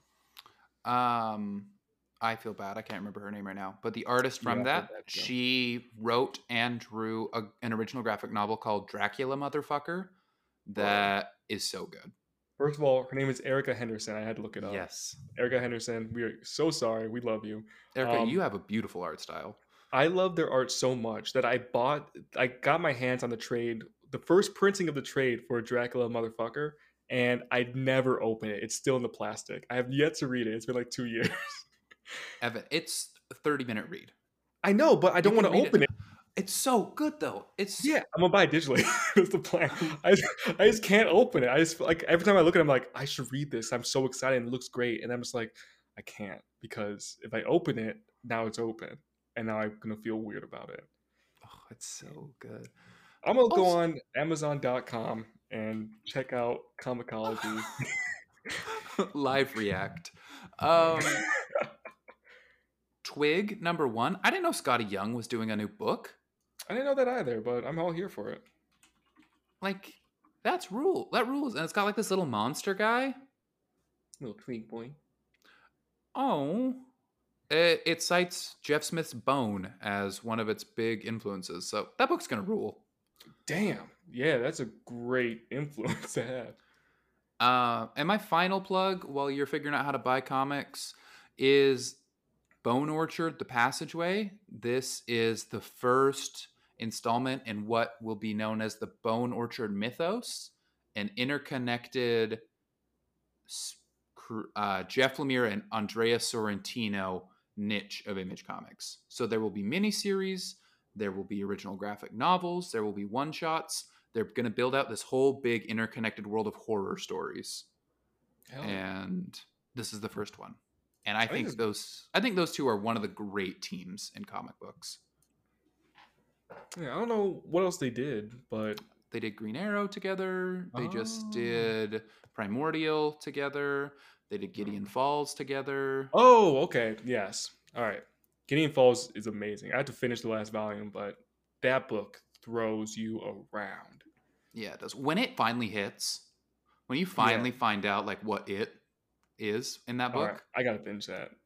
Oh man, there's so there's too many comics. comics are so good, guys. Comics are so good. I was just saying that comics is like the one of the best mediums for exploration and experimentation because like you could do so much with. There's like obviously risk and everything, but the reward is way usually way better than any type of risk you're putting into it. Mm-hmm. Mm-hmm. All right. Are there anything that we didn't touch on that you're excited about from Image, Evan? I feel like I dominated that conversation a little bit. No, you're 100% good. I said just off the jump, like all the books I was excited for. Deadly Class, if you never read Deadly Class, give it a chance. I think it's not for everybody, but it definitely was for me, especially. I think I started reading it in high school, and this book's been going on for like six, seven years now. It's been a long time, and I love it. I'm so glad I got to support it, and I'm so glad we're going to see the conclusion to it.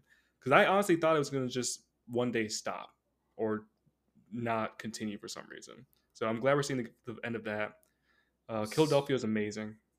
Oh, sorry. What are you saying? No, I was say sometimes Rick Remender takes ten years to finish, but he's Yeah. always finished, Which is good.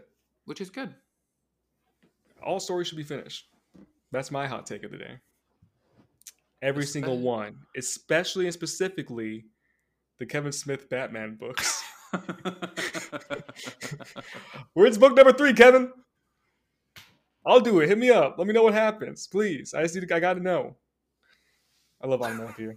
Um, and yeah, Philadelphia is amazing, and Righteous Thirst for Vengeance is so good. It's Righteous Thirst for Vengeance is very slow. It doesn't handhold you. It doesn't explain anything. It feels very like. I want to say it feels like you're reading a Korean movie because if you ever watch like, not just Korean, either. But like if you watched like Old Boy before, like that's the one that really comes to mind. Where Old Boy doesn't really hold your hand until like towards the end, I think it does. But and also that was a graphic novel before it was a movie, to be fair. But uh, at least in the movie, they don't really hold your hand throughout most of it until the end. So this book has a similar feel of that, where the pacing is very much like things are happening. You go, wait, why is this happening? Like the first issue, I went, what is going on? And the second issue, I go, all right, I'm I'm getting it now. And the third issue, like, all right, all right, you guys be careful, please. like immediately just start to care about these characters just because you're just living with them. It's very cool. I can't think of another comic that's done it like this. No. It it feels like John Wick through the lens of Bong Joon Ho. Yeah, that's a amazing description. That's really good description. Holy shit. Thank you. Thank you. But don't go. Uh, everyone else, don't go in like expecting like a lot of gun fu action stuff like that. It's it's more slow paced than John Wick for sure. It is. Hmm. But you know, rather than that, I think everything you said, I 100% am interested in or agree with. So There's some good the stuff. words right out of my mouth really blew my casket, Really just blew the casket, blew you in the casket. blew me in the casket. Is blow? Don't blow your casket. Is that something? Blow a gasket. Gasket. There it is. I solved it. We solved the riddle. Now somehow this is so much worse. Batman. So, riddle me this, Batsman. What do you blow in a casket? Gasket. Fuck. Hmm, what do you blow, Batman? Gee, A gasket. Batman. Is it a casket? You get blown in a casket?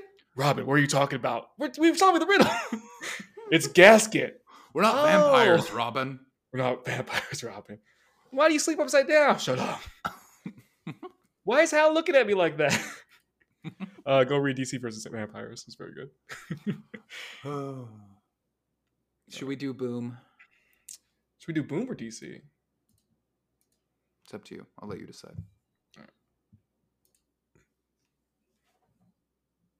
All right. And now we will do Boom Studios. That's right. Here you comes the boom. Here comes the boom. Um, boom stole like half the good books from Image, and I love them for it. Hell yeah. All right. So first we've got Dune, The Waters of Kanly, number one. Nope.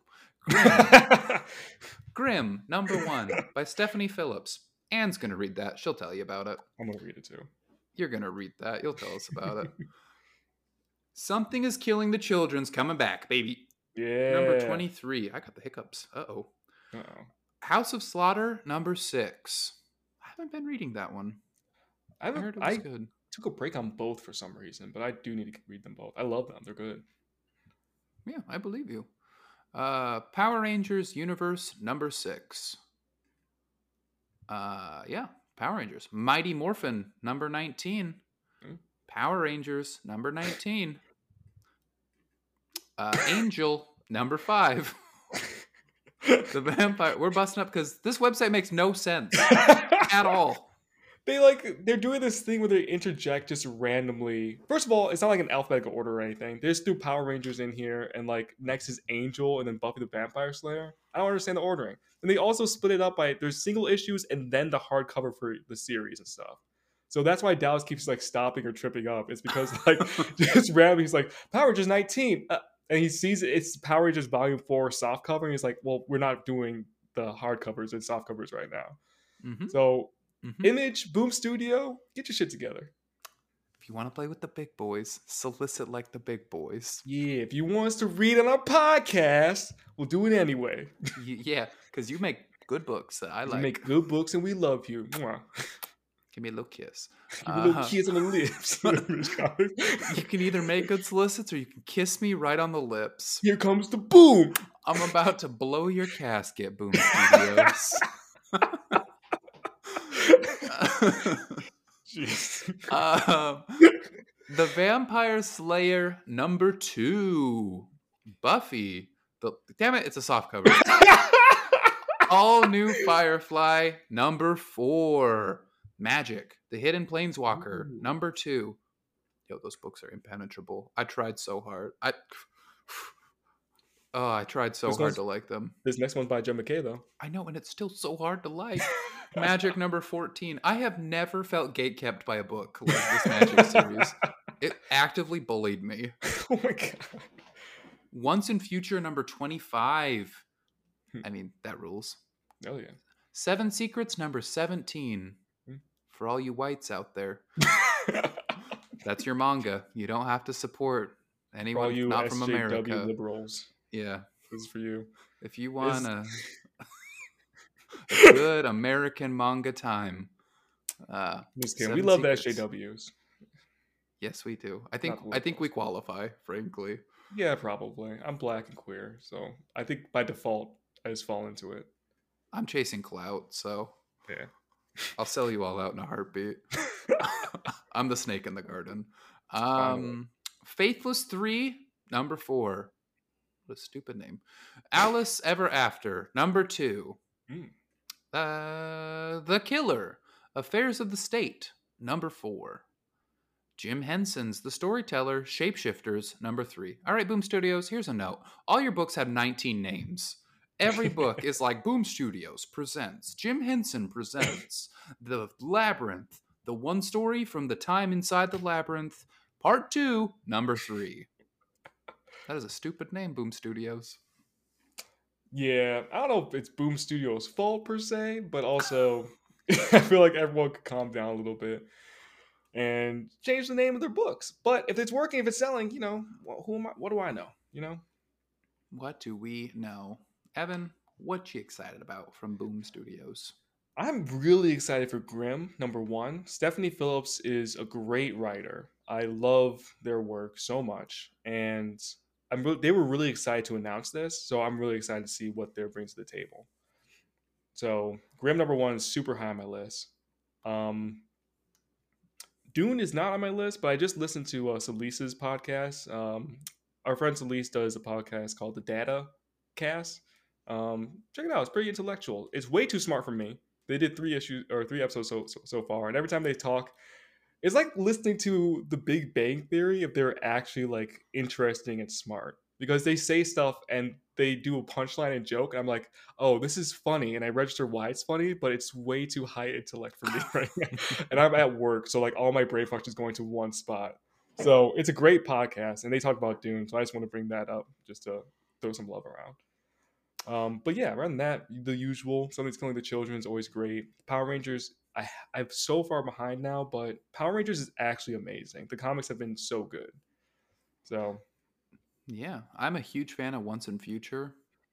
Like it's it feels like it fills the Hellboy niche for me that I miss. mm, So pick that up if you haven't if you haven't given it a shot yet. You might be the only person on earth that hasn't given it a shot. but Once in Future number 25, pretty good. I need to get it. I need to give it a second shot because I was reading it because I bought it during a bundle, like a humble bundle. They do the comic bundles, mm-hmm. and the quality of the CBR file was like really bad. So I had a not fun time reading the first volume. So I think I just need to mm. either read on Comic Unlimited. Hopefully, it's there, Comixology Unlimited, or buy it or get it from the library or something. But Yeah. I think I will like it once I give it a third chance, or whatever. I think so too. And if not, just read Klaus instead, because Klaus is perfect, and Yeah. also by Dan Mora. and also, if you don't like Once in the Future, you could read uh, Die, also by Kieran Gillen. So, Also, yeah, which is one of the best comics, maybe of all time. Definitely, no offense to Saga, but I think it is the best fantasy comic I ever read. word But Saga, Saga's also word. really good. Yeah, both are good. Both are allowed to be good. No, not on my Twitter.com. uh, the only one that is a pretend best of all time is Monstress. I I agree, but also I want to say that Monstress deserves all the praise it gets. It's a beautiful book. It's well written. It's smart.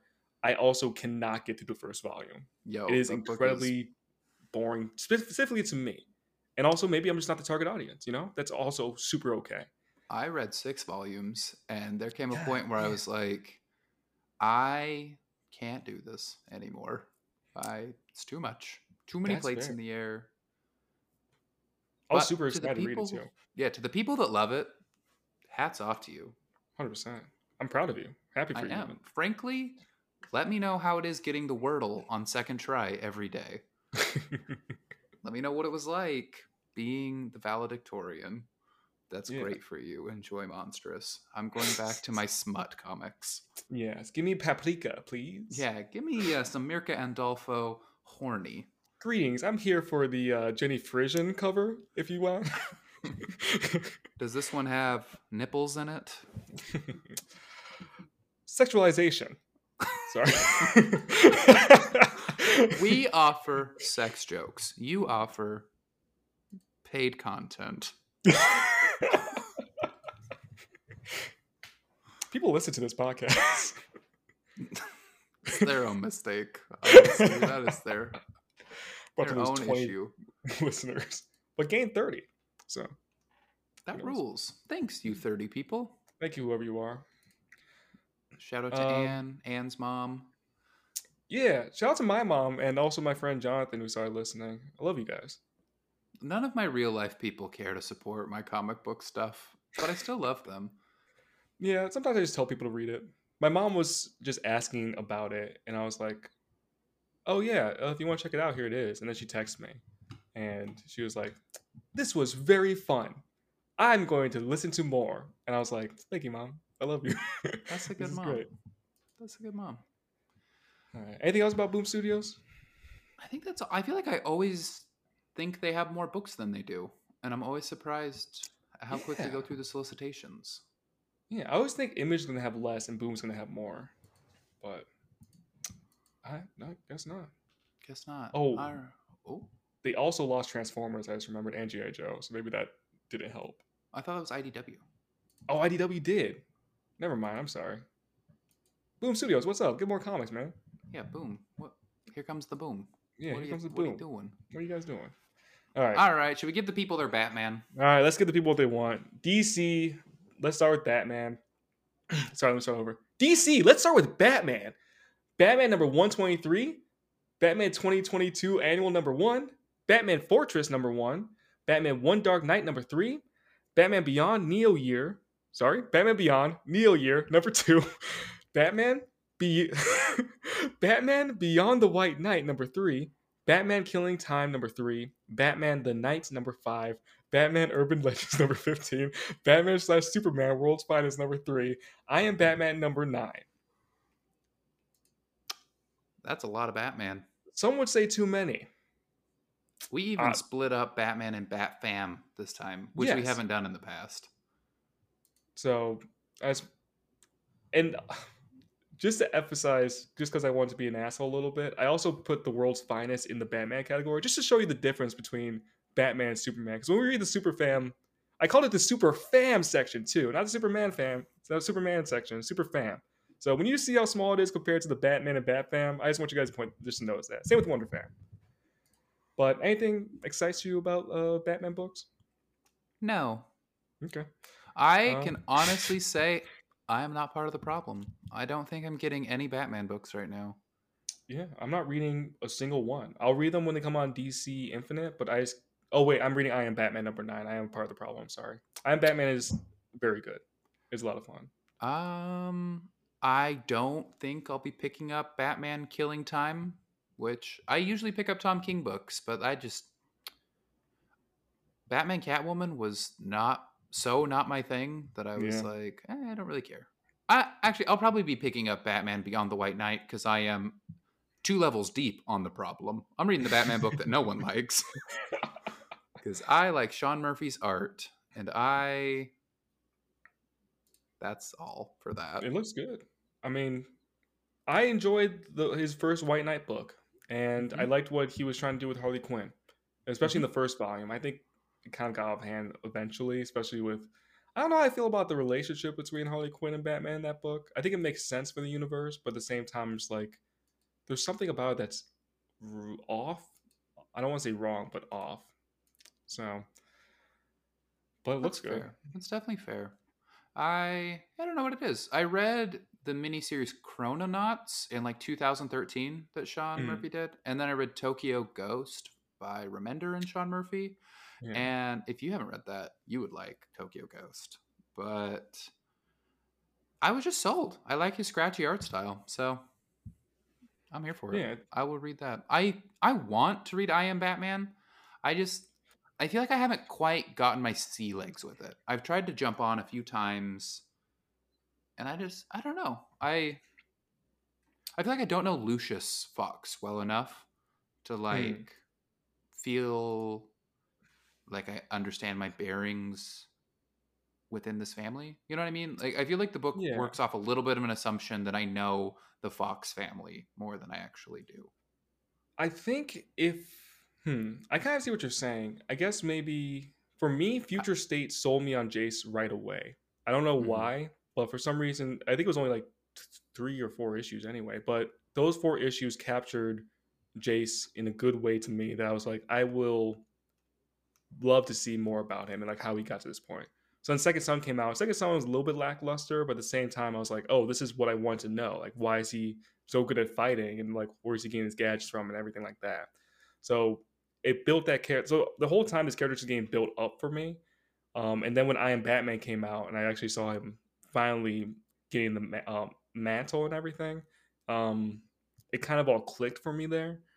But at the same time, I totally understand that perspective. I know a lot of people either skip Future State or didn't click with them. A lot, everyone skipped Second Son, which is also totally fair. I think it was digital first anyway.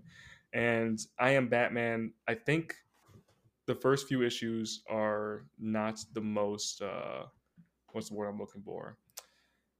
Uh, user friendly or beginner friendly, but I think it's starting to get to a point where it's going to be a good jumping on point now that he's in New York City. Um, and he can finally really like stretch his legs out and not have to worry about the whole Bat family overshadowing him. Dear listeners, my order from Wingstop was canceled. Oh man! So I'm, I'm not getting those wings. I thought I was. Uh, Damn. This is Batman's fault. not J- not Jace though. Jace is no. cool. I think I'm the problem with I am Batman. Like a lot of people I like a lot like this book a lot. Mm-hmm. So I don't want to say one's a problem. I I understand why people wouldn't vibe with Jace. Your reasoning is good. Other people's reasons are good. Uh, I don't know. I, I, always say give him a chance, but not everything's gonna be for everybody. Excuse me. You're very good at validating people's opinions, Evan. That's a talent oh. that you have that I am often impressed with. And it doesn't feel like you're just bowling over for them to have their opinions. Like it feels like you really internalize and validate. It's cool. Thank you. I appreciate that. It's yeah, something. No um, it's one of those things. I'm like, I want people to listen to me and try to understand me, so I try to do the same. And I like that. Yeah, it's better than alternative, which is me screaming "fuck you" to everybody. yeah, uh, fuck you, everybody. Just kidding. Let's go on to the Bat Fam. right, Bat Fam. Uh, Batgirl's number six, Catwoman number 43, Deathstroke Inc. number nine, Detective Comics 1060, Harley Quinn number 15, Nightwing number 92, Robin number 14, Shadow War Omega number 1, Shadow War Zone number 1, Future State Gotham number 13. My favorite ongoing joke for this podcast is that I keep putting Deathstroke into the Bat family. Uh, it's a joke literally only for me that only I think fun is funny. But every time I put it in, I go, yeah, I did it again. and I go to the next thing. I mean, he's crossing over with the Bat Fam. So, yeah. like, DC's in on the joke too. Yeah, except for, I don't know if they're in on the joke. I think, I think they're very serious, unfortunately. they're like, all the alpha males move to Gotham.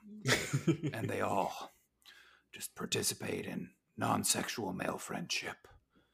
And Fist bumps. Awesome. They just pound each other's fists together, and it's so cool. And then oh. Batgirls is so good. Batgirls is so good. Batgirls, I also that's another thing where I'm like, all right, I get why people maybe don't like it. It's not like the perfect interpretation of the characters and blah blah blah. But also it's so fun. Like I don't understand how people are still like upset about it. Like I don't know, it's a fun book. Yo, it couldn't be me. I love that book. Yeah. I think it is so fun.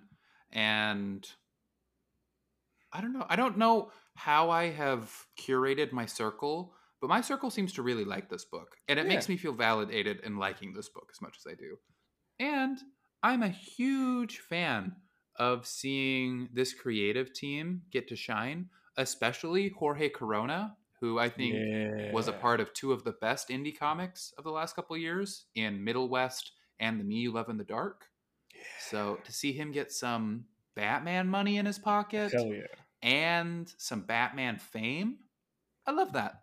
It's oh, so fun. Totally yeah, he's great. The the writers are doing a great job. I and they're also I think there's maybe rumors that they're adding a, another Batgirl to the mix. So if that's that might be Harper Row, it could be Tiffany Fox. It won't be Tiffany Fox, but it could be it could be there's a transsexual Batgirl from the Bombshell universe that I know a few people and friends of the podcast and are talking about at one end. I cannot remember the character's name unfortunately, but I'm 100% for it. I'm all for any of those characters. They all sound super great to me. I am too. And I just I've got a very specific itch for older mentor teenager superhero mm-hmm. that just I love. And I a little bit thought I'd get it from Venom with where it left off after Donny Cates' run. Yeah. But I didn't as much. And Batgirls has given it to me. And yeah. I I tend to like Barbara Gordon. I I'm not gonna wade into like everything with the character. Yeah, sure. Um, I'm also not going to be angry at creators for just rolling with a status quo they had nothing to do with. Yeah. Um, I am I happy to see her in a speaking role in the DC universe again, though. Yeah, and a pretty big role, at least in this book, and mm-hmm. also the other book. She's crossing over a lot and playing pivotal, at least pivotal to me, in my opinion. But, mm-hmm. um, yeah, I agree. I'm I'm torn because I was always an Oracle fan and not a fan of uh, Babs Girl, just personally. And the ableism on top of that, from not the creator's perspective, but DC's perspective or side mm-hmm. of it, mm-hmm. is 100% there. And the criticism is super fair and not only fair, but reasonable. And mm-hmm. the anger is also totally reasonable. People who don't want to read the book because of that, I totally get that. 100% there for it. Yes. Um, I also do think some people did blow it out proportion a few times. The Tom Taylor time, I don't think was actually blown out of proportion just because the art and the dialogue wasn't it, yeah. that was a problem. So it really depends. I think Batgirls does it better. I think introducing like her uh, Babs struggling with it a little bit more. You see her at the cane; she has to sit a lot more.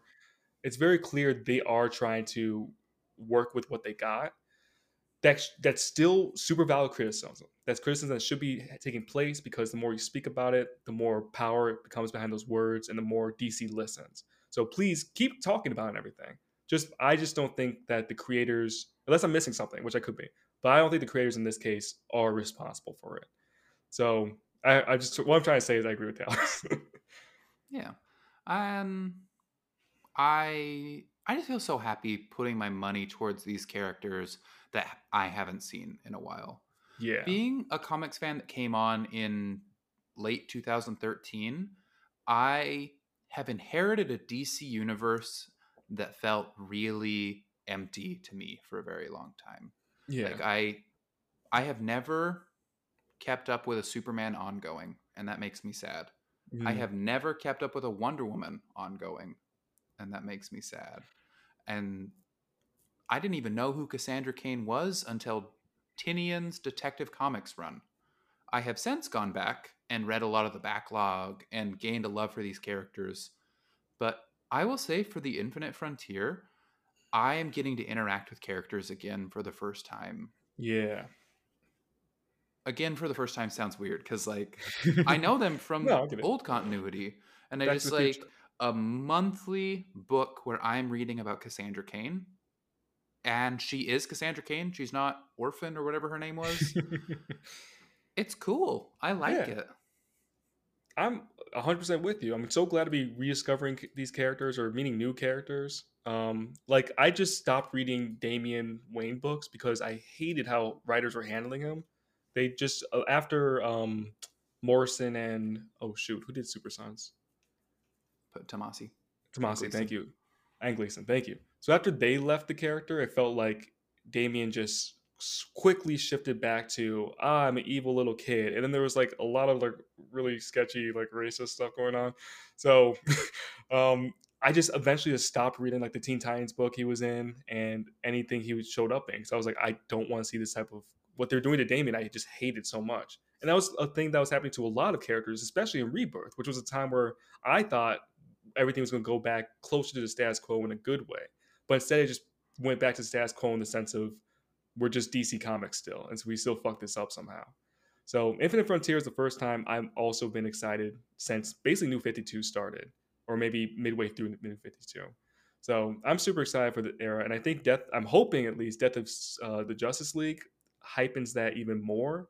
So I think this is a chance for us to highlight characters that we haven't seen in a while. What's Simon Baz up to? Last time we saw him, oh wait, no, you guys maybe saw him in the Green Lantern run that I'm not reading, but but last time we really saw him was before was his last ongoing with uh, Jessica Cruz.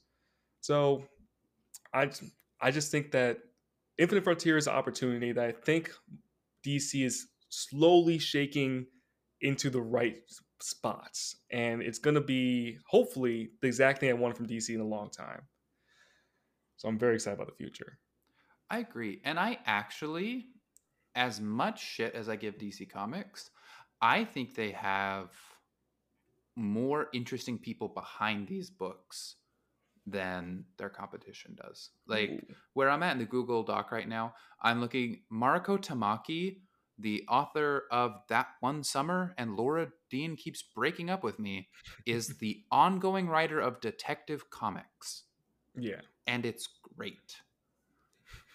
The artist from all those Skottie Young independent books is the artist on Batgirls. That's not a house style for DC Comics. Mm-mm.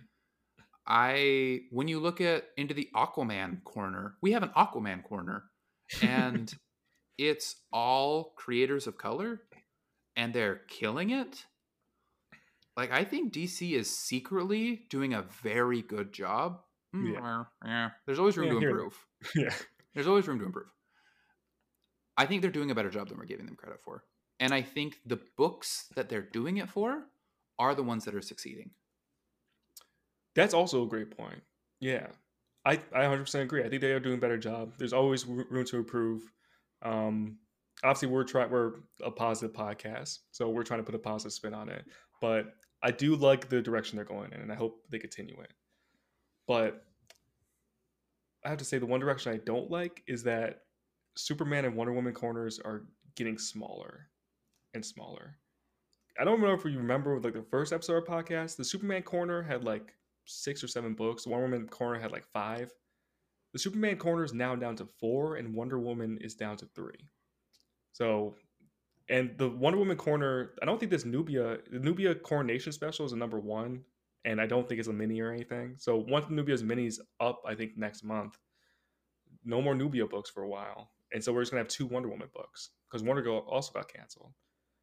So I don't know what's happening with Wonder Woman. But sorry, let's start with Superman. We should have started there. Or we do both at the same time. We'll do both at the same time because they're so small. Super Fam and Wonder Fam.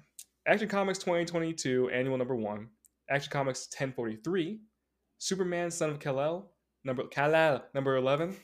World of Krypton, number six. Nubia Coronation Special, number one. Wonder Woman, number 787. Wonder Woman Evolution, number seven. There are less Superman and Wonder Woman books than there are Bat Family books, not including Batman. That I understand Batman sells well, and as a corporation, they're looking at that and putting their money there. But you're mm-hmm. also we're all putting our money towards a Batman book or two. I think we should try to diversify a little bit more than we are. I don't think the current Wonder Woman book is very good. I Just, don't either. Yeah, so it's a bummer. Yeah, but there's there were there were other books you could have supported Nubia Evolution, and I'm also guilty of this. I supported Nubia. I could have looked. I love Stephanie Phillips. I did not check out Wonder Woman Evolution yet. So all I'm saying is that we're the consumers. We hold the power at the end of the day. We should try to spread that power a little bit more. We're not totally in control, but we can have a little bit of sway. So uh, we could all try a little bit harder. Is what I'm getting at. And this is more of a self criticism than it is at the audience or at Dallas. I will. Dallas, you could do a lot better, man. What the hell? That's very true. um, I will say though, as well, with the shift from Diamond to Penguin Random House, mm-hmm. I think that trade sales are going to be valued at a much higher rate than they have been in the past. Mhm. True. And so, even going back and exploring the backlog of these characters will show interest, if that makes sense. Like, Yeah. I don't, I'm not loving the current Wonder Woman book, but I have gone back and I recently read all of the Greg Rucka runs. I read Wonder Woman Earth 1, which is great, by the way. That's my hot take for the day. Love that book. And I'm soon going to be reading the George Perez run. And that's something that these me- these metrics are being tracked by people who care to sell us things. yeah. And if they see, well, a lot of people have been buying Wonder Woman trades, they're gonna make a Wonder Woman ongoing that sells better. You know what I mean? Yeah. Yeah, hundred percent agree. There was a long time where like Marvel would cancel books before they even got to trade, um, and DC did the same thing. So it was very frustrating. I can't remember the specific book I'm thinking of, but I remember Marvel. uh, There was a book that was great, and it got to like issue three or four, and Marvel canceled it. And a lot of the even back then, a lot of the sales would come from trades. So you never know how a book will do or be perceived until trades came out. So it was always a shot in the one shot in the dark from them, but also a shot in the heart to us when books we were loving and like it was starting to pick up steam just get the rug pulled from out of them and they get blown in the casket. So it would be ideal, I think, if we started looking at trade sales a lot more, or at least if DC and Marvel did. I agree. So, talking point, how are you feeling about Action Comics number 1043? Or just the War World saga in general? Man, I would have a feeling, I'm sure, if I actually bothered to read it. Um, I heard what's been happening. I don't know how much I should say. I've heard some things behind uh I through the grapevine. Have, I too have been privy to Yeah. behind the scenes conversations about this book Yeah. that So I know sparked my interest after my initial disdain. Yeah. And we're trying to be very vague because we're not like some leak podcasters or anything. Yeah, unless we're gonna get paid. And we're not obviously not trying to get anyone in trouble or anything or pull the rug from anyone. But we did hear some things about this run that I think could change my perspective. But at the same time, I don't think it's gonna fix the problems I had with the issues because this is a book that was presented to be you know, Superman and Authority together working on saving a world, which has its own like white savers problems and blah blah blah. We could talk about that. I'm sure smart person like people on Twitter or Celise could probably have huge conversations about this. But me, I'm a dumb boy. I just have feelings. So my feelings is doesn't make me feel good. so and the problem really is that this is their debut, and in their debut, a few of the characters are just like shut out of it. So I don't think that's a problem that could be fixed until the next arc or two. So for this arc, I'm just totally tuned out until I hear differently because I I don't want to put money towards that kind of energy. So and I'm sure again from the grapevine, the writer I think does have good intentions. I don't. Oh, I also don't want to be mean because I don't think the I don't think the author's a bad person, but I've also seen the conversations he's had on Twitter and everything, and he takes criticism so personally and gets actually offended and takes it on people who are giving valid criticism. So, oh Jesus Christ, that's scared the hell out of me. oh shoot, I was like, they're at my door. I didn't mean it. Never mind. Uh, I love DC Comics, please. Uh, um, shit, my heart actually just real quick. Oh my god, sorry. I don't. People shouldn't surprise me ever. I'll just start crying on the spot. Um, Crying, throwing up, crying, and- shaking, throwing up. and watching Dallas go get Wendy's while And you keep Dallas go saying your Wendy's. smart thing. All right, I'm gonna keep talking my smart thing and maybe say something behind Dallas's back while he's out here. But But idiot, I don't Hey, listen to man. this podcast. what the fuck? I'm not, I'm not an idiot. Go get your food, asshole. Anyway, so just me and you guys now for the next five minutes, maybe less. But yeah, I don't want to like be rude to anybody or anything or assume people have certain intentions and stuff. I'm just coming from like my perspective and what I'm hearing and everything. Um, and now I'm going to fill the air by telling you everything that Dallas is doing right now. He's putting on his headphones again and he's scarfing. Oh, he just took the entire bag of Wendy's and shoved it right down his mouth. Jesus Christ, this is a sight to behold. I don't think Guinness World Records was prepared for this, but there, oh no, they were. There is a man standing next to Dallas with a, a clipboard, and he's nodding his head. Yeah, he he did it. He ate the entire Wendy's in 12 seconds, just bag and all. Uh, Dallas, do you have anything to say? I'd like to thank my mom, Mm. my dad, Mm. uh, Wendy for inventing these burgers.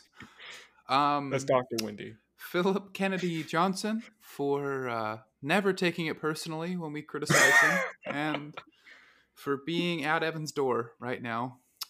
I'm I'd like to thank Grant Morrison for uh, everything except for that time that they were really into the colonialism aspects of Action Comics, and I was disappointed in them. Also, What? the whole like Cool stuff, but they apologize for that. Yep, I also apologize for that. We're, we're, we're the same that way. Yeah, I think we all learned a lesson that day. Well, the power of 16 year olds is uh, unparalleled, and Dallas Yeah. Taylor was wrong.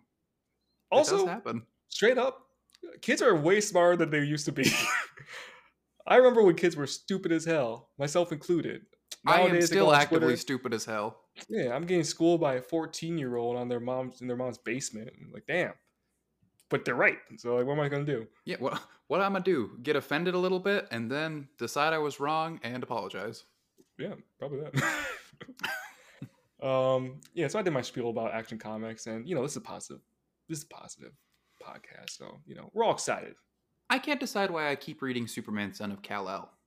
Kal-El. Kal El, no. Yeah, I honestly dropped that book. I had to. Shit's man, I'm being very negative today, but it was it was very boring to me. Kind of nothing happens. Yeah. But I actually really like Jonathan Kent and care about him a lot. And I don't know why. Hmm. I like I know why I love Damian, Yeah. and I can put that into smart people words. but Jonathan, I just like the kid's vibes, honestly. I would like his vibes. I talked about this on Twitter a little bit, but I would love his vibes if he was a little bit more of a gremlin. Like he's too to me, he's too like straight edge, uh, living up to my trying to live up to my father, very serious tone. But that one issue where he was messing with Lex Luthor, I was like, this is the energy I wish he had constantly all the time, but cranked up by like two notches.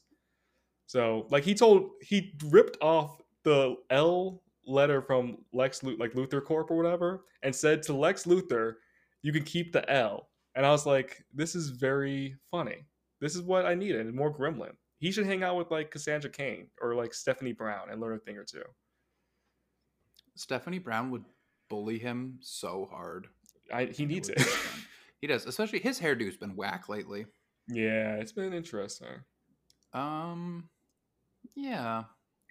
I don't know. I a problem you and I have talked about in comics. Hmm. Too many kids have gone to an adult's worth of therapy in comics lately. Yeah. yeah. Like, I am very proud of these comics creators for going to therapy and becoming better people. Mhm. But no 10 year old is solving their interpersonal issues within two story beats. Yeah. None of them. Strange Academy is probably my favorite Marvel book that's going on right now. And today's issue, I was like, it's a little bit therapy talky when this Okay. kid is like, I am upset because you cannot. And I was like, you can't explain your emotion that well. You're Yeah. 12. I didn't know a damn thing about why I was feeling anything until three weeks ago. Exactly. Jonathan Kent has gone to 45 years of therapy. Maybe they beamed it into his brain in the future. I don't He's know. very fast. But too much therapy. Yeah. I want which- messy. I want messy. Yeah, I need the drama. I need the mess. I think people are just afraid. I feel like writers are afraid right now of getting backlash in any kind. I think they're taking all backlash as hate, when a lot of it is just like criticism, but people, usually kids, don't know how to actually voice criticism. So they usually lash out with jokes that are usually pretty mean, to be fair. Uh, or they're just like lashing out in their own angry voice. But at the end of the day, it's these are the readers and it's just Twitter. So uh, maybe consider them. I don't know. Like these are the readers. Like if this is how they act, maybe learn something from that. Maybe kids are more emotional than we think.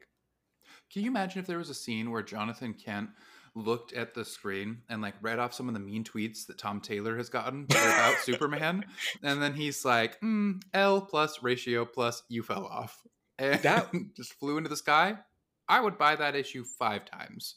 If he beat a villain and then the villain's doing his monologue and like and he stops them and just goes L plus ratio plus you fell off and flew away, I would buy 12 copies. This is a promise right now. Tom Taylor, if you're listening, this is a promise. If you have Superman do that in one of your issues, I will buy 12 copies of that issue. That's a lot of money. But it would be so worth it. All right, sorry, Dallas is chewing, Mhm. rounding along. Mm. Mm. Should we move on to miscellaneous? Yes, let's move on to miscellaneous DC. Good, good set. that top one has me feeling some sort of way. Oh yeah. The first one off the bat, Aquaman Andromeda number one, written by Ram V, and co- arts and cover by Christian Ward. So let that sink in. Give it a beat. Moving on. Aquaman number four, Blunt Syndicate season one, number one. Danger Street number one. I'm sorry, I should have. I shouldn't be so mean. Blood Syndicate season one, number one. Danger Street number one. DC versus Vampires. Hunters number one. I didn't know that was gonna be a thing. That's awesome. Uh, DC League of Super Pets Free Comic Book Day Special Edition 2022 number one. Game of the Year Edition. Funky Kong is here. Season Pass available now. Duo number one, which we should all be excited for. Earth Prime Legends Tomorrow number three. Earth Prime Stargirl number four. Ah, fuck me. Fables number 151. Uh, the Flash number 782. The Flash, The Fastest Man Alive number two. Flashpoint Beyond number two through four. Galaxy, The Prettiest Star. Free comic book edition, special edition 2022, number one, and approved edition, signed, copied, uh, delivered, sealed, everything. The Jurassic League number one, Justice League. Oh, Dallas just raised his hand. Justice League Road to Dark Crisis number one. Uh, Celeste just raised his hand. Justice League versus Legion of Superheroes number three. No one raised their hand. Dark Crisis Free Comic Book Day Special Edition 2022 number one. Monkey Prince number four. Naomi Season two number three. One Star Squadron number six. Rogues number three. I'm so excited for that. Oh, Suicide Squad number 15, the final issue. Swamp Thing number 13. Swamp Thing Green Hell number three. Task Force Z, the surprise hit number eight. Teen Titans Academy number 15, the final issue. Sandman Universe Nightmare Country number two. Nice House on the Lake number nine. Looney Tunes number 266. And Mad Magazine number 26, written by the usual gang of idiots, art by the usual gang of idiots with crayons. Wow. A lot of bangers here. First and foremost, RIP to Teen Titans Academy and to Suicide Squad. I didn't like Teen Titans Academy, but it was a run for sure. Uh, Suicide Squad number 15 is going to be very sad. I love Suicide Squad. I was not expecting to like it at all, to be honest. The first two issues I didn't like, and it became very quickly one of my favorite DC books. Um, and these characters is a band of misfit idiots coming together to survive. And I love that fan. It's not totally found family, but it's very close to being that in this case. It's something I love in my books, and I'm going to miss the hell out of this book. Um, and I I just did not expect it one to end and two for me to have these feelings about it. So that's incredibly sad to me. If you haven't read Suicide Squad yet, it's a very good book. Uh, just give it a chance. That's all I can say about that. Fine, I will. Thank you. I appreciate that. Uh, the Swamp Thing number 13 is Mm-hmm. the first Swamp Thing run since Alan Moore to blow my socks off. That's good. so, Ram V killing it on that book. Ram uh, V is killing it on pretty much every book except for Venom. Not even Ram V could say Venom. No. I'm glad you agree with me on that. If I had to pretend like Venom was cool, it might be too much. My thing is Venom could be cool. It's just like he's not cool right now, which is a shame. He's just a wiener, man. Rogues number three is going to be super rad, by the way. The Monkey Prince number four is going to be super rad, by the way. Well, I thought I was muted. I'm so sorry. Yeah, no, that's okay. I liked it, honestly. Yeah. I'm sorry to my listeners then. Um, Sounds like I Jurassic someone in the League. Jurassic League number one. You did Yeah. blow it in the casket. You just blew your nose right into the casket. sorry. Uh, yeah, Jurassic League number one. People were dogging the shit out of this comic on Twitter. Idiots. Fools. Fools. Heathens. Morons. Did you not read Murder Falcon? You Delinquents. Did you not read Beta Ray Bill? Fatality. Daniel Wa- L plus ratio plus you fell off. Plus you fell off. Plus Dan Warren Johnson. Plus Juan G- Gedeon. Gedeon. Gedeon. Gedeon. This book's gonna be awesome. I'm very excited. Plus T Rex Batman. Plus It's T Rex Batman. Why are people upset? Triceratops Wonder Woman? Come on now. Fools. Someone said the art was bad. I said, shut. Oh. I, don't know. I know we cuss on this, but I don't know if I can tell someone to suck my dick on the podcast. I feel like that maybe is pushing it a little Hey, bit. hey, blow our casket, Yo, blow my casket, bro. Like, come on. bro. Yeah. Daniel Warren Johnson art is bad. L- literally, go suck a lemon. Like, you an idiot. Fool. Um, the surprise thing that I'm really didn't expect to be excited for um, is very obviously Blood Syndicate. No, uh, it's well, actually let me talk about Blood Syndicate real quick. I love Milestone. I love that's getting expanded. I love Blood Syndicate, and I was very excited to hear it was getting announced. And then I saw who the writer was, and personally, that's not my cup of tea. I don't like that writer. Uh, I'm not gonna say their name because I feel like we can all just like suss out who that writer might be just from the way I always talk about his fucking Green Lantern book. Um, but give the book a chance anyway. That's all I'm gonna say. I don't.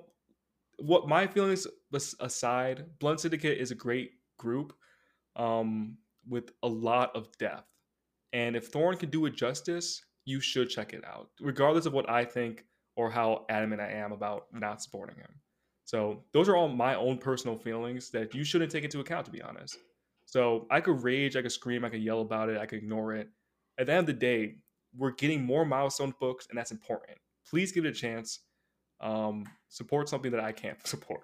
Uh, and also, like, if it turns out to be very bad, I feel vindicated. So, like, I, it's a win-win for me.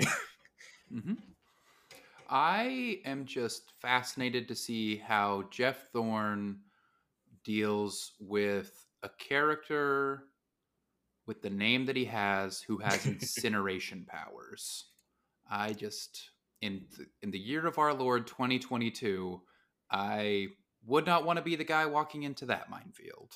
to be honest, I would have loved the chance to write Holocaust. Holocaust is one of my favorite villains, and I understand why they changed his name. um, I don't think his name. I think his name should be Holocaust still, to be honest, just because he's one a villain kind of, and two, it's very threatening and it fits his powers better, like power set better than the other name. I think it was Pyre, which is also a good name. Um, but if people are actually like honestly not comfortable with that and everything, like the Jewish community or Polish community is just like super uncomfortable with that, I totally get that. And then yeah, we should definitely retire the name. That's my feelings aside, 100% correct. But from my understanding, I don't think anyone was actually too critical of it. But that was just from my own research. I could have missed something. So I'm glad he has his name back. But at the same time, if that is an issue, then I'm obviously not okay with it. It's a very fine line I walk. I'm sorry, everybody. So All right, you can cancel me over this. It's the one time I get canceled, I guess. Duo number one looks interesting. Yeah, This is- also this is connected to the original. Right? This is an original milestone book, right? Not a remake of Yeah. the old stuff. Yeah, so they're saying that this is a part of the original idea that uh, Reginald Hudlin had when they were creating Milestones. Not this character, but the idea that um, Milestones isn't just for Black people; it's for every minority that can't get a or who usually doesn't get focus in DC or any other comics uh, area. So I don't think it's a reboot of anything that I'm aware of. I could be totally missing something. But the creative team is amazing. Uh, it sounds awesome, and any expansion of Milestone is good. And the more diversity we have is in comics, the better. I agree. Speaking of diversity in comics, Tom King is writing Danger Street number one. baby. Yeah. Bow, bow, bow. Woo!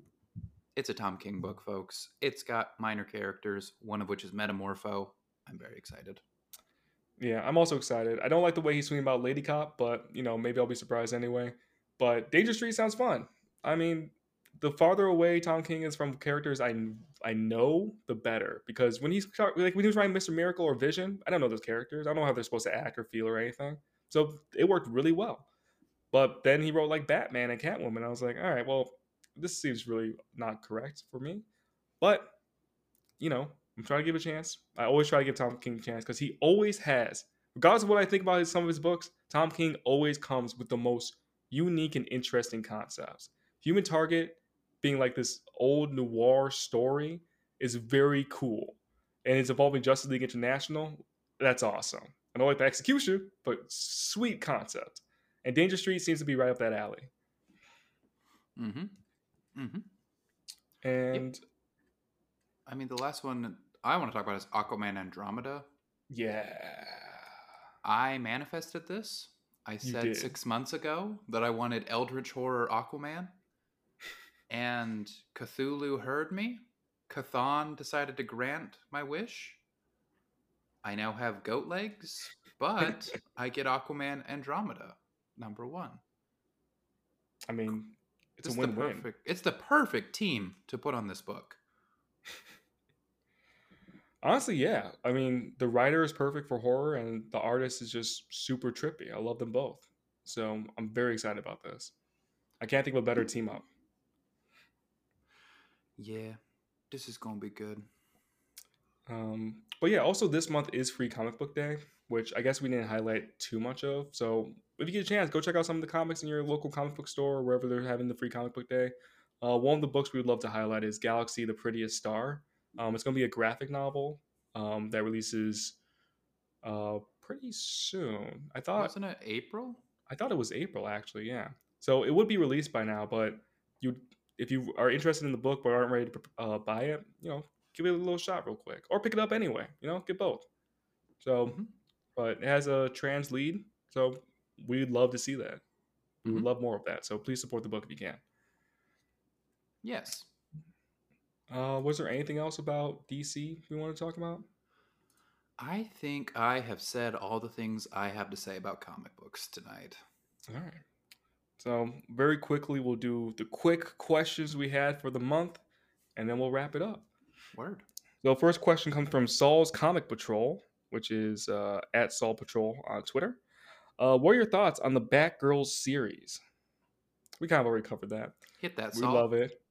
Uh, thank you for the question, Saul. Sorry we answered it already, uh, but we love it.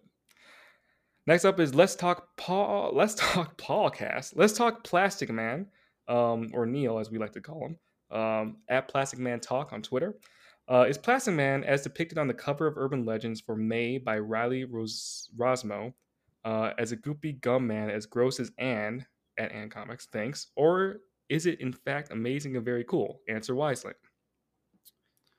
Uh, we love Plastic Man. Is the official the official stance of the podcast is uh, Plastic Man's great. Mm-hmm. We, Especially uh, no... in the Terrifics by Gene Luen Yang. Yeah, which everyone should read. Mm-hmm. A lot of recommendations this month. um, but yeah, outside of personal information, like personal opinion, yeah, he's super gross. Uh, um, next is from. Issue, I just read the issue where he was the dress, and so yeah. I'm on the outs with him right now. Yeah, he gives me like Black Ant vibes, except for Black Ant's a villain now, so it's like I don't know, maybe Plastic Man should be a villain.